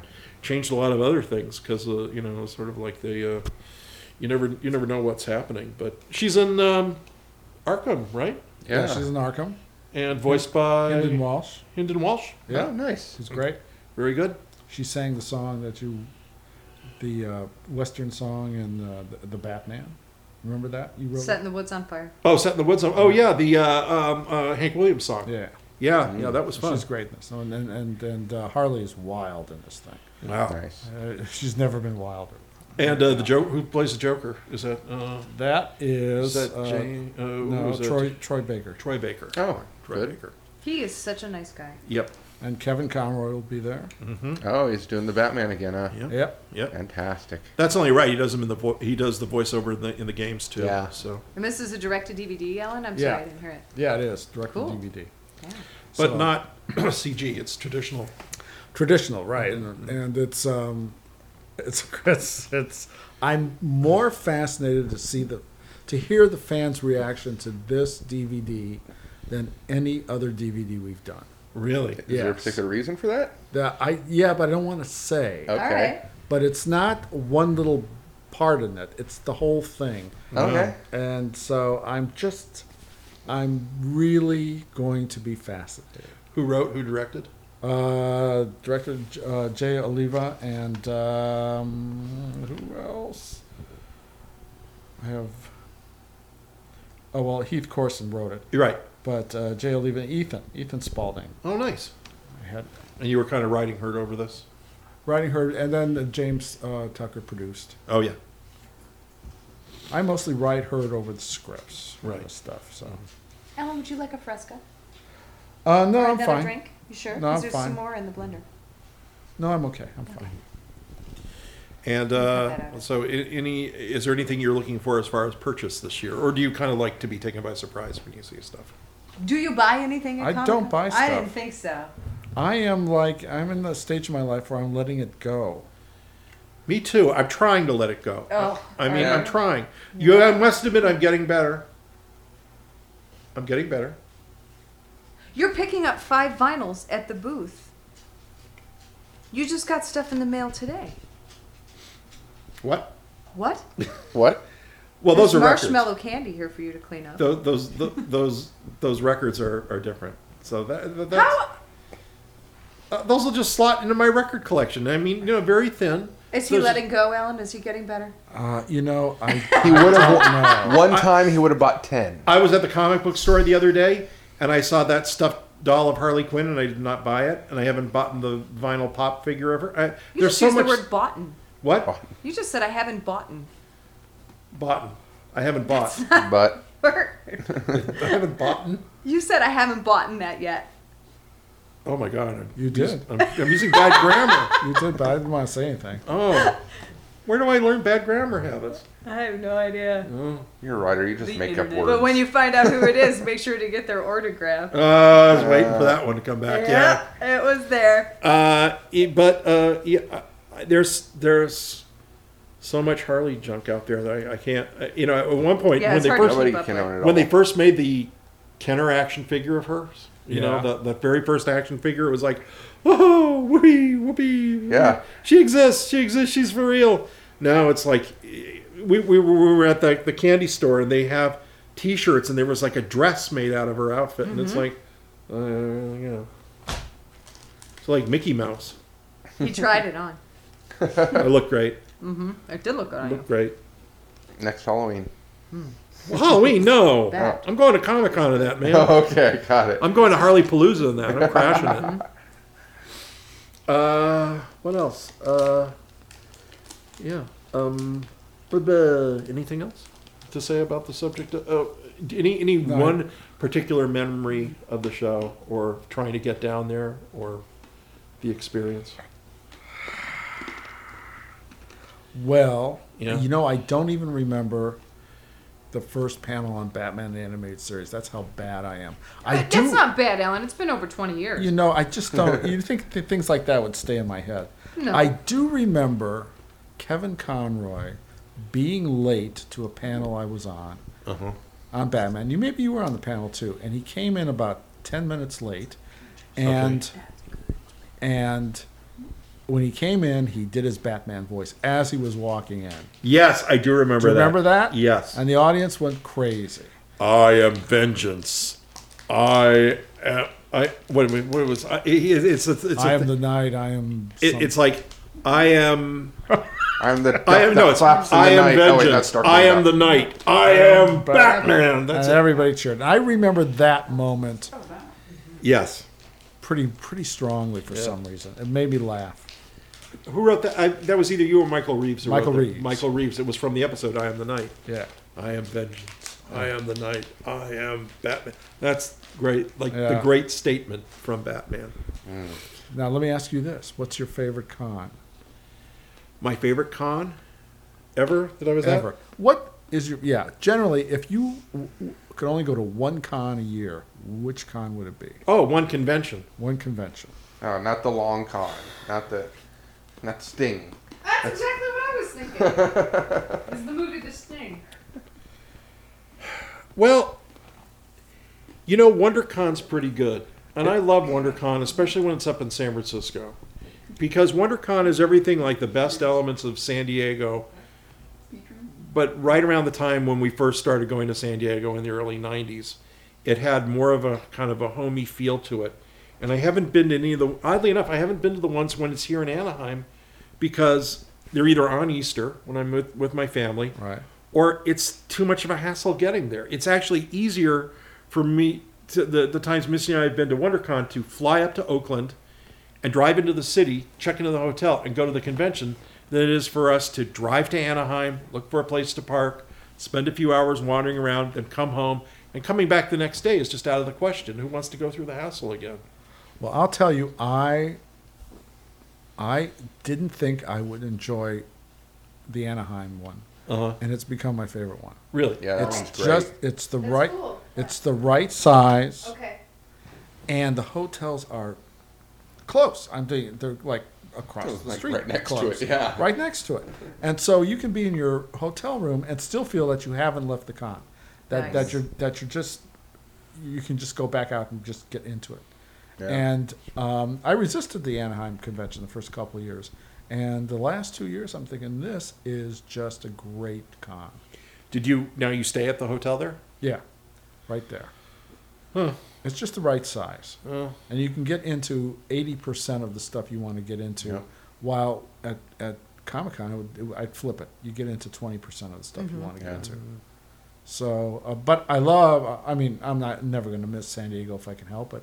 Yeah. But, um, but I do, I like the, I like the smaller cons with, you know, it, it, it's, it still has big people there. They still come to, Yeah. to to WonderCon. So I find it a very pleasant convention, especially like I said, especially when it was up in San Francisco. We could run around and go out for Chinese food and then come back and, and hang out with people and see a lot of friends. San And, Francisco and you're right, was fine. you know, a lot of there are a lot of big people, Alex Ross and and, and folks. you know. Mm. Alex does cons? I thought he never did them. no, he did, but you and I met him at we saw we saw him. Chicago, at- wasn't it? Chicago. No, WonderCon. That's where he lost his, his ring. He went out and ate crab and his ring. That's right. I forgot about that. That was where I was. He thought I was three sheets to the wind Because you were there. I was laughing at the rice bowls. It was uh, during Chinese New Year one year, and, and all these people dressed up as dancing rice bowls came down the street. It was And ridiculous. Misty lost it. It was so ridiculous. I saw that. Yeah. Their heads it was were the parade. sticking up, and they Yeah. were big bowls, and they. and I couldn't. I could. I mascara just. I had to running down carry my her back. face. He had to walk me back as though I was completely inebriated, and it was. I think it might have only been the first or second time I'd ever met Alex. Yeah. And we all got into an elevator, and I was still just shaking and laughing, and he's just kind of pat me on the back, waiting for it to subside. And then, and Alex was just like, "What? Is she all right?" And, and Paul was just like, "She's fine, just rice bowls." Like he just he couldn't even explain. For it. six months, And she then was- a couple minutes later, Alex called the room to ask if we had seen, and I was still laughing about the rice bowls. And he was like, "Is she drunk?" And Paul said, "No, she's just weird." I remember that parade. I remember those rice bowls. They were ridiculous, Yeah, weren't were. they? Yeah. For six months, she was Albertsons. bothering the Kiko Man company trying to find out where can I get one of those costumes. I was trying to be one. I said, "How do I sign up to this? You have to work at Albertsons." I said, "I will." Oh, it was Which Al- one? Albertsons, yeah. Which Yeah, one? that- And they were just like, "No." Oh, dancing rice balls. Oh God, I laughed so hard. Man, that was funny. Yeah, uh, uh, WonderCon was always a great show. San Diego, I'd say, you know, it, it's spectacle, but Yeah, it uh, is. it- It- it- it- it's you get to a point where your feet hurt. Hmm. You can't dodge another backpack. My, your your leg is your your ankle is still smarting from the from the, the from the s- baby stroller. Somebody pushed into it, and you wanted to yell at them, but then you saw the baby was dressed like Boba Fett, and it's cute, and I you would have yelled can't at him anyway. yell at anybody, and, and then you just limp away. And then that piece of artwork you want is an artist's alley, which is like almost in Mexico. It's so far away, and you just can't make it Yeah. and you just limp on back to your hotel room. So, uh, yeah. So that's uh, so that's the, the the convention stuff. We're gonna do some other stuff this year, like go to the zoo and um, maybe Legoland. The San Diego Zoo has a new Australian animal exhibit. Oh. Yeah. How exciting. Any platypus yet? No, but Tasmanian devils. Damn. The only Tasmanian devils in the U. Oh, I think there's one other pair, but they haven't had Tasmanian devils in a long time, so they got some in. So I'm gonna go see those platypuses. You can't keep in zoos. There, there are none in, outside of Australia. Oh, really? Yeah. Emily's always wanted to see one. Well, Did you see the one playing that I put on his Facebook live? I've seen it. A million. I had to look at I'm it sorry again. for wasting your time with old news. There's I'd watch the it. only I think there are just like two or three wildlife parks in Australia. You have to build a special huge aquarium for them, and you actually Right. have to put their mealworms under the gravel so they can find it. Th- it's Oh, not like you can just Maybe dice that's it. what we should be doing with Deuce and Muggsy to get them to eat. What? Putting her mealworms Put under their gravel. mealworms under the gravel. Well, actually, you know, dogs. You know, they they found that if dogs have to work for their food, if they have to find it, they kind of enjoy it more. It makes it more of a game for them. So, Right. You know, it's, we give that with their popsicles. Alan, who's your favorite superhero? Oh, Batman. Why? Batman is- Why? Uh, because um, The steady employment. I was looking for the joke. You found it. it's the same reason Alfred hangs out with them. he's dark and there's no superpowers. So. Yeah. Yeah, he's a badass. Who's your favorite superhero? Iron Man. Ah, Yeah, I like Batman too, though. Iron Uh-huh. Man because of the movies. Uh, no, Iron Man because of the badassery and the swagger. Oh, okay. There you go. Yeah, I just I like that he is who he is always. I would have never guessed that. apologize for that. Yeah, yeah. Me like somebody somebody with swagger and intelligence. I can't even No, imagine. Iron Man. I just I wouldn't. Uh, uh, that's news to me. So really? Oh, Yeah. you were. I thought you were being sarcastic. no, no, no. Oh, I Yeah, thought I thought some you know it would be a, it might be a woman. no. Okay, all right. Yeah, no. yeah. I, uh, well, no. Iron Man is totally my favorite. Yeah. Yeah. Okay. Mm-hmm. Me. Because a lot, most of the the females, I think Wonder Woman has a great story, and she's the one superhero superheroine who does not have a victim backstory, which is what I really really like about her. So of the female superheroes, I would have to say she is my favorite. I um I like Catwoman a hell of a lot because she's got some swagger. Yeah. Um, but as far as true superheroes go, I I dig I like me the Iron Man. I think he's really funny. Zatanna's too easy. Or too too. Zatanna's very close. I, I like her a hell of a lot. I Yeah. think she's awesome, but I'm jealous of her. Because she's got it easy as far as I'm concerned. She She doesn't have to load in. She doesn't have to lug a trailer. No, All that nepotism. Uh-huh. no. She just says dowel neat and then poof, load in. It's Exactly. Just done in. You know, already done. exactly. So Yeah. that just makes me jealous, you know. Yeah. yeah. But I like her. I think she's gorgeous and fun. So, but but I like that Wonder Woman doesn't have a victim's backstory. I love that she's just a superhero because she made that choice. Very much like Superman, she came here almost as an alien, and yet she chose to be benevolent and she fights for justice. Oh, very And I good. think I'm that's kind of really I'm kind of cool. sorry to say that Wonder Woman has always been a character I kind of took for granted, and it wasn't until I really started thinking about her, Uh-huh. and when I when I did the book with Alex, and then subsequently when I wrote her into, um, the Justice League episodes that I worked on with with you and Bruce and Dwayne, that she really became more of a character for me. Even though I didn't use her much, you know, like coming up with ideas and brainstorming with her, I kept you know the character was very much alive in my head, and I could you know, really kind of figure out and see who she was. And I thought the relationship she had with Batman was was very interesting, and that was an interesting way of going and and stuff like that. But you're right; she's just not she's not uh, she comes out she's not a victim. She comes out of a sense of victory and Mm-hmm. justice. So And she comes from a place of power as opposed to an apology. yes, yeah, You know, and she she doesn't have to be angry to be powerful. She just is because she is, and that's cool and that's unusual. You know, oftentimes in comics, it's like, oh well, she was victimized and got this power, or she was overcome and chose to overcome that. You know, it's Wonder Woman is just a badass because she's a goddess, yeah. and she came here and was like, these people need help. And I'm qualified to help them, and I'm going to do that. Mm-hmm. And I think that's a super pow- powerful and benevolent choice yeah. that very few female victim uh, fe- female heroes Yeah. in comics have.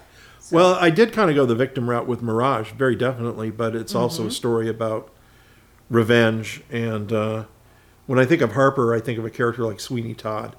You know, um, it's like okay, I'm I'm on a path to hell, but I don't I don't care. I'm going to take the world down with me. And But I also see Angela as being kind of like, you control me and you brought me back to life, but there are times I wish you would let me go and, and give up, and you don't need to do this. And Harper feels like I must.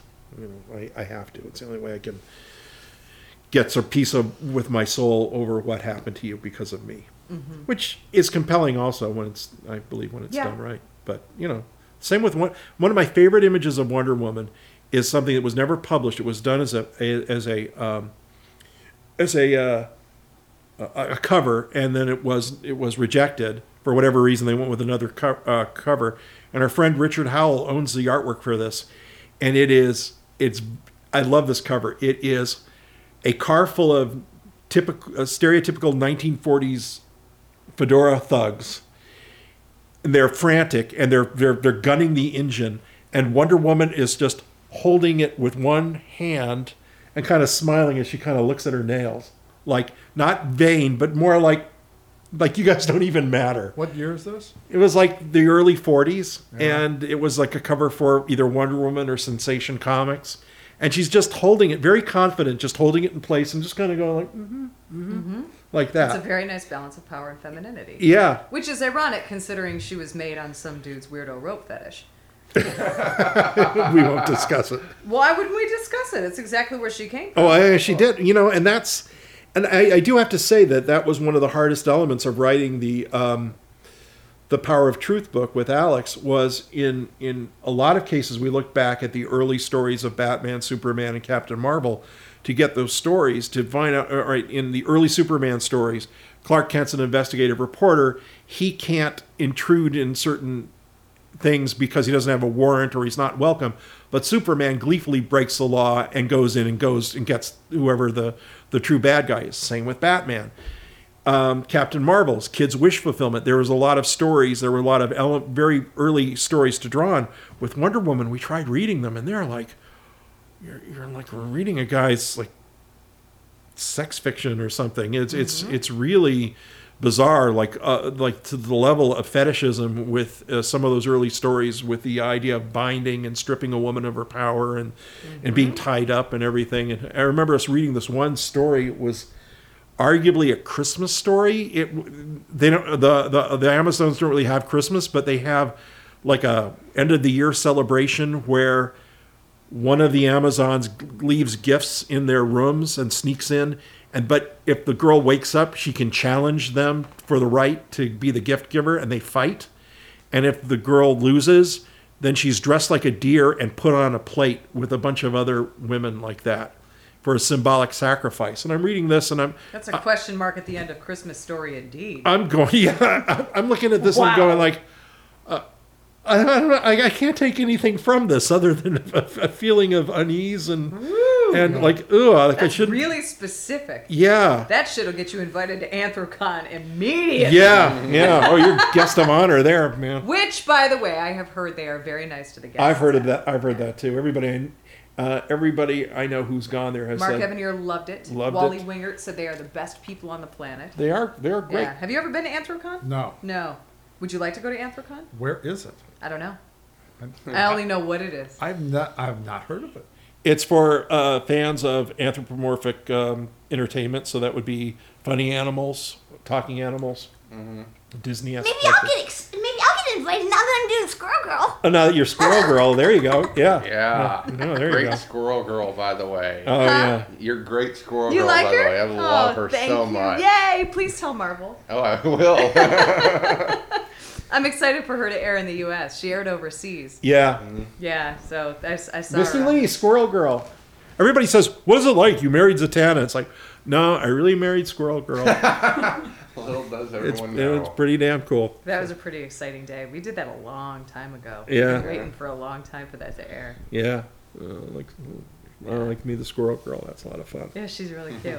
they cut a bunch of her lines though, I guess, because you mean? that that was the episode where she looked at Juggernaut and said, You want to get nuts? Let's get nuts. No, that's that's the other one. That's Burrito Run. "I thought you guys cut that." No, they they cut the lines in there. They cut her spitting the nuts out of her cheek and and like she was going to use the nuts like Oh. Yeah. a um, like She's a gonna like ninja stuff. bronze nut, br- uh, brass, Oh, knuckles. brass knuckles. She shot. She spat them into her hands and then was going to use them to, to flatten a guy in the head. But the line, I believe, is still in there. But what happened was the director just had a problem with the spitting of the nuts, and it was like That makes sense. was kind of like a weird. Well, it's weird that she would spit. It's like, well, where does she get the nuts from? And I said, she stores them in her cheek pouches. She's got, well, wouldn't she have huge cheeks? And it's like, no, squ- they're built That's- in, you know? That's her superpower. Yeah. She doesn't have many. yeah. Or she barfs them up like Hurl Girl. There you go. Um, oh, a nice, nice wraparound. Yeah. Way It to all bring that comes back to back. Hurl Girl. Yeah. Um, and now Squirrel Girl. Yes, I bet there'll be Squirrel Girl t shirts. and I things would like wear that. one. I would wear Yes. one too. Mm-hmm. Mm, Yeah, It's pretty darn cute. yeah, she's pretty cute. Created by Steve Ditko, same Mm-hmm. guy who created Spider Man. Yeah. Yeah. Yeah. Oddly enough. Well, have we maxed out the. no, we haven't actually, and I would haven't? like to ask Alan a couple more Okay. questions about what your first animated. How did you end up in animation? Have you guys ever covered this on a podcast? Because I know you guys were. I don't know. I was an intern. I was a page at NBC. I got an internship at children's programs. Uh huh. I read all those comic books, and the, my bosses at that time said, "Oh, he knows his comic books," and they became the vice president of Han- Hanna Barbera production and hired me there. And the other one, be- one became Margaret Lesh, and the other one, Gene McCurdy, became uh, president of uh, Warner Brothers and Two hired very me there. fine ladies. Yeah. So you see? yeah, very, very, fine very ones. amazing. If there was a knighthood for wonderfulness, those- Yes. those ladies I think would have it. Absolutely, Yeah. I was very lucky. The What's Gene up to animation these games. days? She's up in San Francisco, right? Yes, Gene is retired. She's Ah. up in San Francisco. I think she does a little work for another company, but um, but uh, she's very happy, Good. very happy, and has a beautiful condominium that overlooks Alcatraz and uh, and the, and the Golden Gate Bridge. I mean, it's fantastic. Wonderful. Yay! As long as she's happy, that's the Oh, only thing she's, that matters. she's glorious. She's just wonderful. Did you visit her when you were up there recently? Uh, within the last few months, yeah. Oh, okay. Okay, so what was your very first animated project? Can you remember? was um, was Do you want uh, to say? the Dukes? Dukes of wow. Hazzard? Yes. Oh, Horrible, horrible. Uh, We've that all one. got a couple of them, you Alan. know, there wa- it, it was. Uh, uh, it was. I cut my teeth on that one with a, a writing partner. His name was Jeff Siegel, Mm-hmm. and we were on staff, and we started working on the Dukes. But we lasted one, one episode, and then we went on to other stuff. Okay. But you know, that's what's my. What was your chaser? What was your palate cleanser from the Dukes? Do you remember? What did I? What, What was, the, next, thing one? after, right after that? I'm not sure. I'm Smurfs. Well, no, I think Super Friends soon came. Did after you Oh, that. work on the Smurfs too? I w yeah, I was on Smurfs for a couple of years as a s- story editor. And you've won how many Emmys, Alan? Well, not like you, not like your hubby. That's I've not what won. I asked have you. won four. Well, that's almost like my yeah, hobby. Paul's yeah. got five. You've got four. You guys are almost tied. Yeah. So uh, you you know how I'd like just throw that out there. I mean, he's got five. That's cool. You know, like, Good God! Congratulations! That's amazing. Um, what was your first Emmy for? Well, uh, uh, they're they're all Batman connected. Okay. yeah. So, and I can't tell you what the first one was. For. Wasn't was it? Robin's Reckoning. or Robin's Record. Oh, what, what, what, uh, was it Two Face One or Two or Ro- well, Robin's Reckoning? One of the two. I think Robin's Ro- Record. Robin's Reckoning. That was We- in prime time. Yeah. We were on. There was a there was one season where we were on prime time, and it was the year that the Simpsons said we're a situation comedy. We're not a cartoon show, so we're taking ourselves out of the cartoon show Competition. Lineup. lineup. And so we, and I do believe that's why we got it. Robin ran right in and went yoink. Yeah, let's just take this. And so we got it. So that's a primetime Emmy. Yeah. Yeah. Wow. And then we did a Superman show, and that was with Batman. Yeah. Mm-hmm. We got the Emmy for that. I think that was another primetime one, wasn't it? Um, I'm not sure. I'm almost positive it that is. could have been. Um, then there was uh, Batman Beyond. Batman Beyond, and then my last one was The Batman. That's right. That's right. Oh, nice. So it's all Batman, Batman. Which explains your Batman, affinity Batman, for Batman. the uh, Yeah, he's the great. winged crusader there. yes. Um, the caped crusader, isn't that? No, that's Superman. Cape Crusader. is No, Is Caped Batman. Crusader Is that Batman? Yeah. Yeah. It's- the Winged Crusader would be it's- Hawkman. It's the There you G-rated go. Batman, Cape Crusader. The The what Dark Batman? Knight would be the R-rated Batman. Yeah. Yes. Yes, Although I read- think Hawkman is technically the winged warrior. we're getting, we're kind of reaching here. that's okay. No, it's okay. I- I mean, that's that's genuinely interesting to me because I didn't know. I thought it was You were on one of my favorite shows, Ducktales. DuckTales. That was great. Yeah, that was an awesome show. Still love that. Yeah. Yeah. I had a good time. It was like a my, it was like a sitcom. Mm-hmm. Mhm. I was on uh, the year they did Gizmo Duck, and I loved that character. that- Oh, he's guy a was great So character. great. I, With his nasty mom and everything. yes, Yeah. Or when the the kids got the shrunken Gizmo Duck suit. Oh, that's such a great episode. they are. It was that was a great fun, Yeah. and so. But then I just I only stayed at Disney for about two and a half years, because I could see it was all going to be uh, ducks. Uh, it was going to be feathers and fur, and I just was Mm. done with that. Do you have a dream character that you'd love to, uh, you know, like i- DC, Marvel, uh, other that you'd love to animate, like a personal? I'd love passion to do project? Dead Man. Yeah. I Oh, Yeah. would love to do Dead Man. Feature. Um, I bet that could be a good animated feature. Yeah, I think I think so. I it's I think I- I- they if they haven't tried to attack it, they should because it's it's a great character. He, it's a powerful character. That's I mean that's powerful.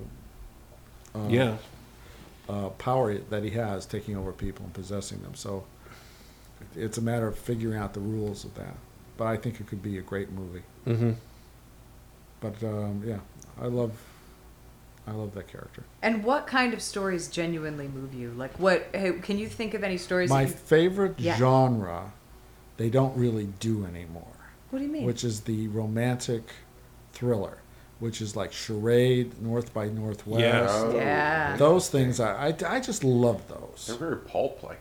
Yeah. Yeah. Yeah. And they've got, there's comedy in them, and there's thrills, and there's guns, and suspense. and suspense and a man and a woman thrown together who are are racing through an adventure together even though you know and who fall in love in the end i think that's a great genre and they just don't really do it anymore Mm. We are a tremendous Hitch- Hitchcock fan, too. tremendous hitchcock fan so so that's that's So you said you collected comic books when you were younger, and you had Yes. long boxes. You had about 500 issues. Yeah. What did most of those issues? What were they Oh, comprised? there of? weren't any long boxes when I was a kid. Oh, It was, really? You know, Those it are was fairly a new. Del Monte boxes. You know what I mean? Oh, uh huh. Throw your comic books in. Well, what was in your collection? Do you remember? Well, I'll tell you, uh, DC and Marvel.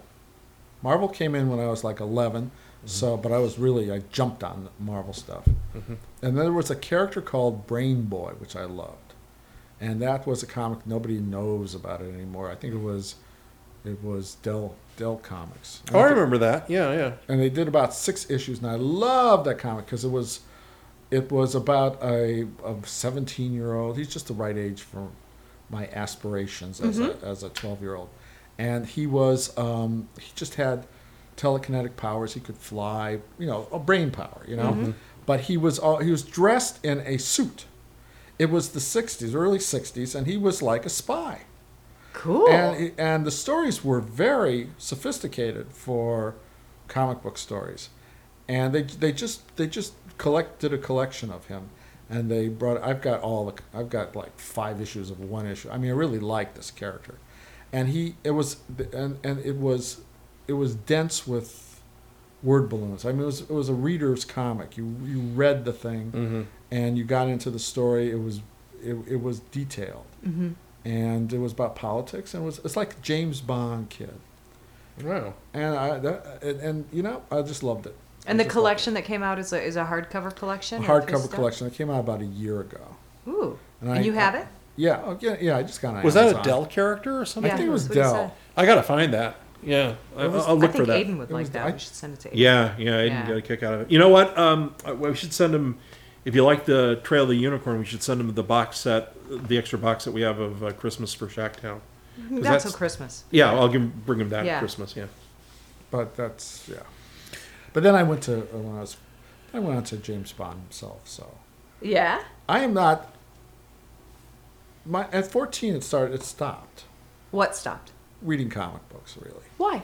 because I Did was someone tease you, or did you just lose interest? no I just there was uh, James Bond and Porn.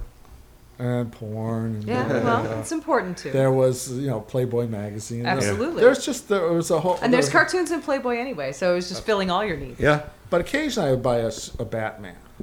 Yeah. Occasionally I'll see something I'd, I'd buy it, but Mm-hmm. I, I I was not. It just sort of I, and the strange thing is that though that's it was the Silver Age comics, you know. The strange thing is. It hasn't changed in the characters that much from what is going on today.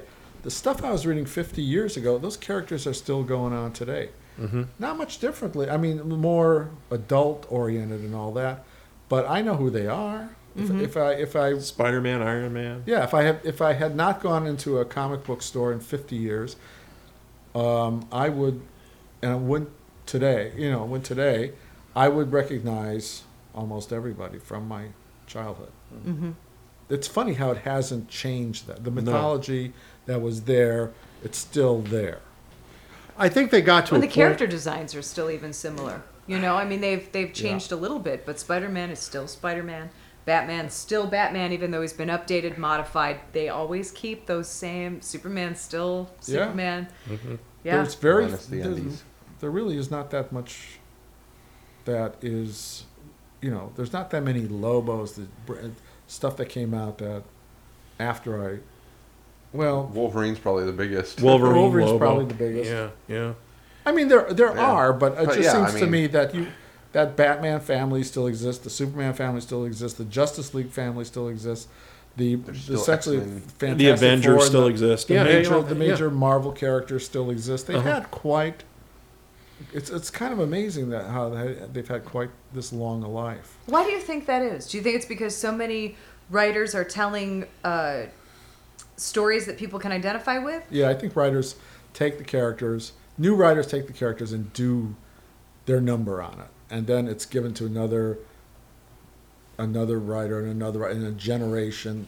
You have you have generate it, it builds on generations, and you know what. We see we like our mythological gods, you know we do. They are. They are. Like, they. It's sort of like you were the steward of a modern myth, and that, I mean that's the way I always felt when I was writing Batman, when I was writing You're on Detective. your way and- up to Olympus. and- Eh, well, in Streets of Gotham, it's sort of like my job is to be, uh, you know, not to to tell an interesting story about these characters, but it's also to help the mythology along, and that's why I kind of like. I, I find it a challenge, like like playing a sport or something, to write a good Batman story that propels who he is at his best, yet adds a little bit to the mythos, doesn't destroy anything, and so that another writer five, ten years down the road can go, hey, there was something kind of cool in this story. Maybe I'll work on that a little bit, or or I remember this story, or or, or something like that. It's like when I read kind of really good one-shot stories when I was when I was growing up, like uh, Danny O'Neill's Joker's Five Way Revenge. You know, to me, that's like the perfect Batman story. It's a perfect mixture of superheroic, supervillainy, little bit of comedy, little bit of you know it just just some, some very good stuff in, in in that one and then you know and then you do an epic like the Ra's al Ghul story around that same time you know that that they were doing and then later stories that they did in the 70s like the laughing fish and uh, the silver st cloud stories and right up to the present day like i thought the owls was a pretty good story actually that added that added an element to gotham that you kind of was kind of like a natural dovetail to it so um, and so when you can add things like that, you know, and, it, and it's like it's fun as a writer to look back at stuff or you know that, that that is good or that's inspiring and say, well, what's my twist on that, and and and, uh, and how can I you know improve my own game on that? But these are they are they're kind of done well. They are like I like modern mythology, or I kind of equate them to also kind of like tall tales, also like Like they're- Paul Bunyan. yeah, it's like you know you, the tall tales, like guys sitting around you know a campfire telling whopper stories. How different than that is a bunch of kids sitting around telling each other Superman stories, and then you know but there's a short leap to guys who get get paid to doing it. You know, trying to top each other with a bigger, bigger, more important Superman, Flash, Batman, Spider-Man story. So, Alan, as this character has been around, speaking of Batman specifically, as he's been around for so long and he's been such a close and personal friend of yours for so many years, do you find it easier or more difficult to tell new, fresh stories about Batman? Or is it a relief when someone comes in with a new take? Like, it, can you talk about that a little bit? Well, you know, uh, the, I, it's probably a little more difficult because I, you know, I feel like we've Paul and I have told every Batman story or been around every Batman story ever been told. Yeah, you there is find some of that. something. you know, Yeah. there's a new, little new twist that you can, you can do things with. I'm I, there, there's always something new. It's just but, but he's a great character because he can, you can you can mold him into different genres and, and you can add characters to him and take away characters, put him in situations. I mean, it's he's an amazing. He, he's got a he's an amazing character because he is so adaptable to different types of stories, different types of genres. Uh, uh, t- he's adaptable to teamwork. He's you, you can play him with with horror. You can play him with with black comedy. You can play him Adam West. I mean, it's just an amazing character to me. And also, he's got one of the most colorful supporting casts. That even if you, if the I've always found if the well was running dry on Batman stories, there's Robin, there's Alfred, there's Gordon, there's Joker, got a there's tremendous Penguin. rogues you know, gallery, yeah. all I have to do is figure out well, okay, what's Penguin angry about today, and how does that affect Bat? Oh, hey, you know what? We've got something here, and then Penguin and Catwoman. Okay, let's throw them together and see what's kind of a story we got, or let's pull in a villain from another world from somebody else's stories and throw them in and see what we get. Well, How does a Flash villain react in, in Gotham City? You know that that sort of thing. And how does Batman get involved in that? And you know, it's such a rich tapestry that you're never limited to just the Batman caper. Although, And he's an urban hero. yes, he is. Wh- and and and gets down to the nitty gritty in urban life, and the, and people respond to that. So that gives them legs these days to me. one of the things that I really tried playing up with Batman when I was writing Detective, and I got to do it now and then. I don't think I, I was never really able to do it as much as I wanted, which would have been every issue, but it was the idea that Bruce Wayne is Batman. Well, we that, that's a common thing. He's Batman all the time, even when he's pretending to be or acting more like Bruce. But he's a detective all the time, and I really would have liked to have played him more like the way they played Robert Downey Jr. as- as Sherlock Holmes in the recent movies, where Bruce is always looking at somebody. He's always looking for that tell, the the, the nervous twitch, the catch in the voice. The other thing, and the Batman, the putting on the suit and getting in the car, is like the final step he takes to catching the guy. He, like he doesn't do he never does that first. It's like as Bruce Wayne, I'm playing a mental game with everybody I see. And that's the guy who's guilty. And I can't prove it right now. But I do know that if I work on this guy, both as Bruce and later as Batman, I'm going to get this guy to crack. You know, and and that is the cerebral nature of Bruce Wayne is always the thing that I find most fascinating in the fact that he is a detective all the time, who's always on, who's always reading people, even to the point where he just can't turn it off sometimes. Just like Superman can't really drown out every cry for help, Bruce Wayne can't stop analyzing people. And it makes him very tired after a while. I Mm-hmm. Well, and guess. that's where the superheroism comes in. yeah, yeah, yeah, Because when you can't shut it off and you're beyond exhausted, but you have this call to duty yeah. that, that drives you and keeps you going. And- It's really and- interesting. And Bruce is somebody who goes like, I know the guy's guilty. I know it, and I can't prove it. So I gotta put on the suit. I gotta break into his place. I gotta grab him and throw him out the window. And I gotta force a confession out of him. Not that not that I'm really dreading that. It's just that that's the next step in the process. And then he could, and that's him him breaking the law and going that way too, in order to preserve the law. Is to Well, and also knowing that if he lays down and takes a full eight hours to sleep, somebody's probably going to die that he could save. yeah, there's that. and too. that's that's a choice that he has to make to stay ignorant to that even though he may know full well that that's happening that's really sad and that's really hard and that is superhuman One, one of the ideas that I really enjoyed playing with in Streets of Gotham and that I would love to go back to in some form or another was the idea of Gotham itself as this character. I mean, and, and, and it was kind of, in a weird way, trying to justify and build on the idea that throughout Batman's history, Gotham City, especially in like this golden age and, you know, uh, like the Dick Sprang years, there was a larger than life, almost freakish quality to the city. And in kind of incorporating ideas from the 60s TV show, there was always an abandoned warehouse, factory, fun house, ice cream factory. You know, like the villains could hide in any in any sort of places, and that Gotham was very larger than life, and and that, um, and I think in the comics they had put in like this area called Amusement Mile, which is sort of like their version of Coney Island, except it's much bigger, and it kind of makes sense that you know, Gotham has I don't know how many fun houses for the Joker to hang out in and, in you know colorful um, locations. And I remember, and I did a few stories where I had people talk about Gotham's history. And one of the ideas that I came up with that I kind of liked was that Gotham was a really industrial place at, at, at one point, like in the late uh, 1800s, early 20th century.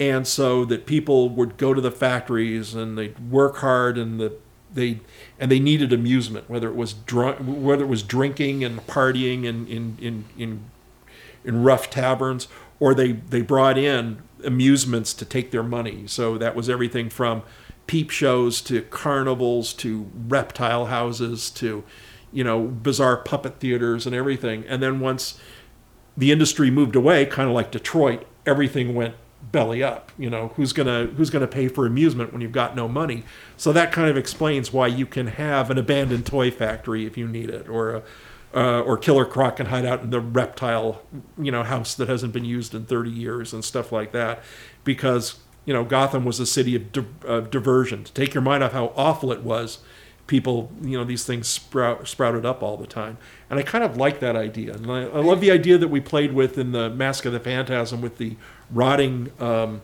world's fair and stuff like that But you see, what you're just saying right now, you, you, you take, you, you built this world. Okay, here's Batman. Let's put him in this world that you just mentioned. yeah And, and you can uh, just as easily take him and put him in another world. yeah You know, the, the, the different.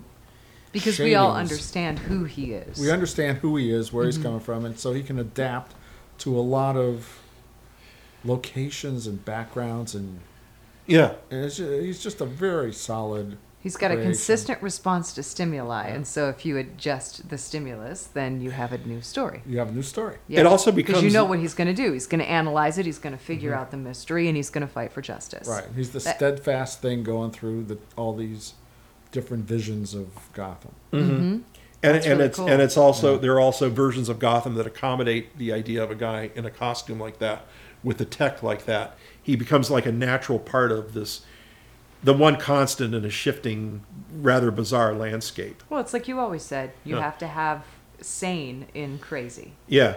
in Yeah. order to have a good story. Paul says that if you're going to write Daffy Duck, everybody around him has to be normal, or Daffy's not funny, and you're just building crazy on crazy on crazy. and the That's true. same is true for Bugs. Yeah, yeah. And so Bugs is usually surrounded by crazy, and he's the one who's not nuts. You know, Mm-hmm. in some of the, and sometimes it's vice versa. But Paul always says that when you're writing that character, so when you're writing Batman, if stuff is just breaking down all around him, as far as normalcy goes, Mm-hmm. that's he's going to function very well in that environment by bringing us back to a state of normal Yeah, I mean, all by the controlling, villains, corralling the crazy. the villains he fights are very chaotic. Like Two Face is just you know the ultimate, you know, good and evil at war in the same body. You know, and and that's that's sort of like a, a visual extension of what Batman feels you know within himself. Except this guy's brought it out to the surface. That's really interesting. I would like to see Two Face. Has there ever been a Batman story where Two Face actually makes a choice to really go for good?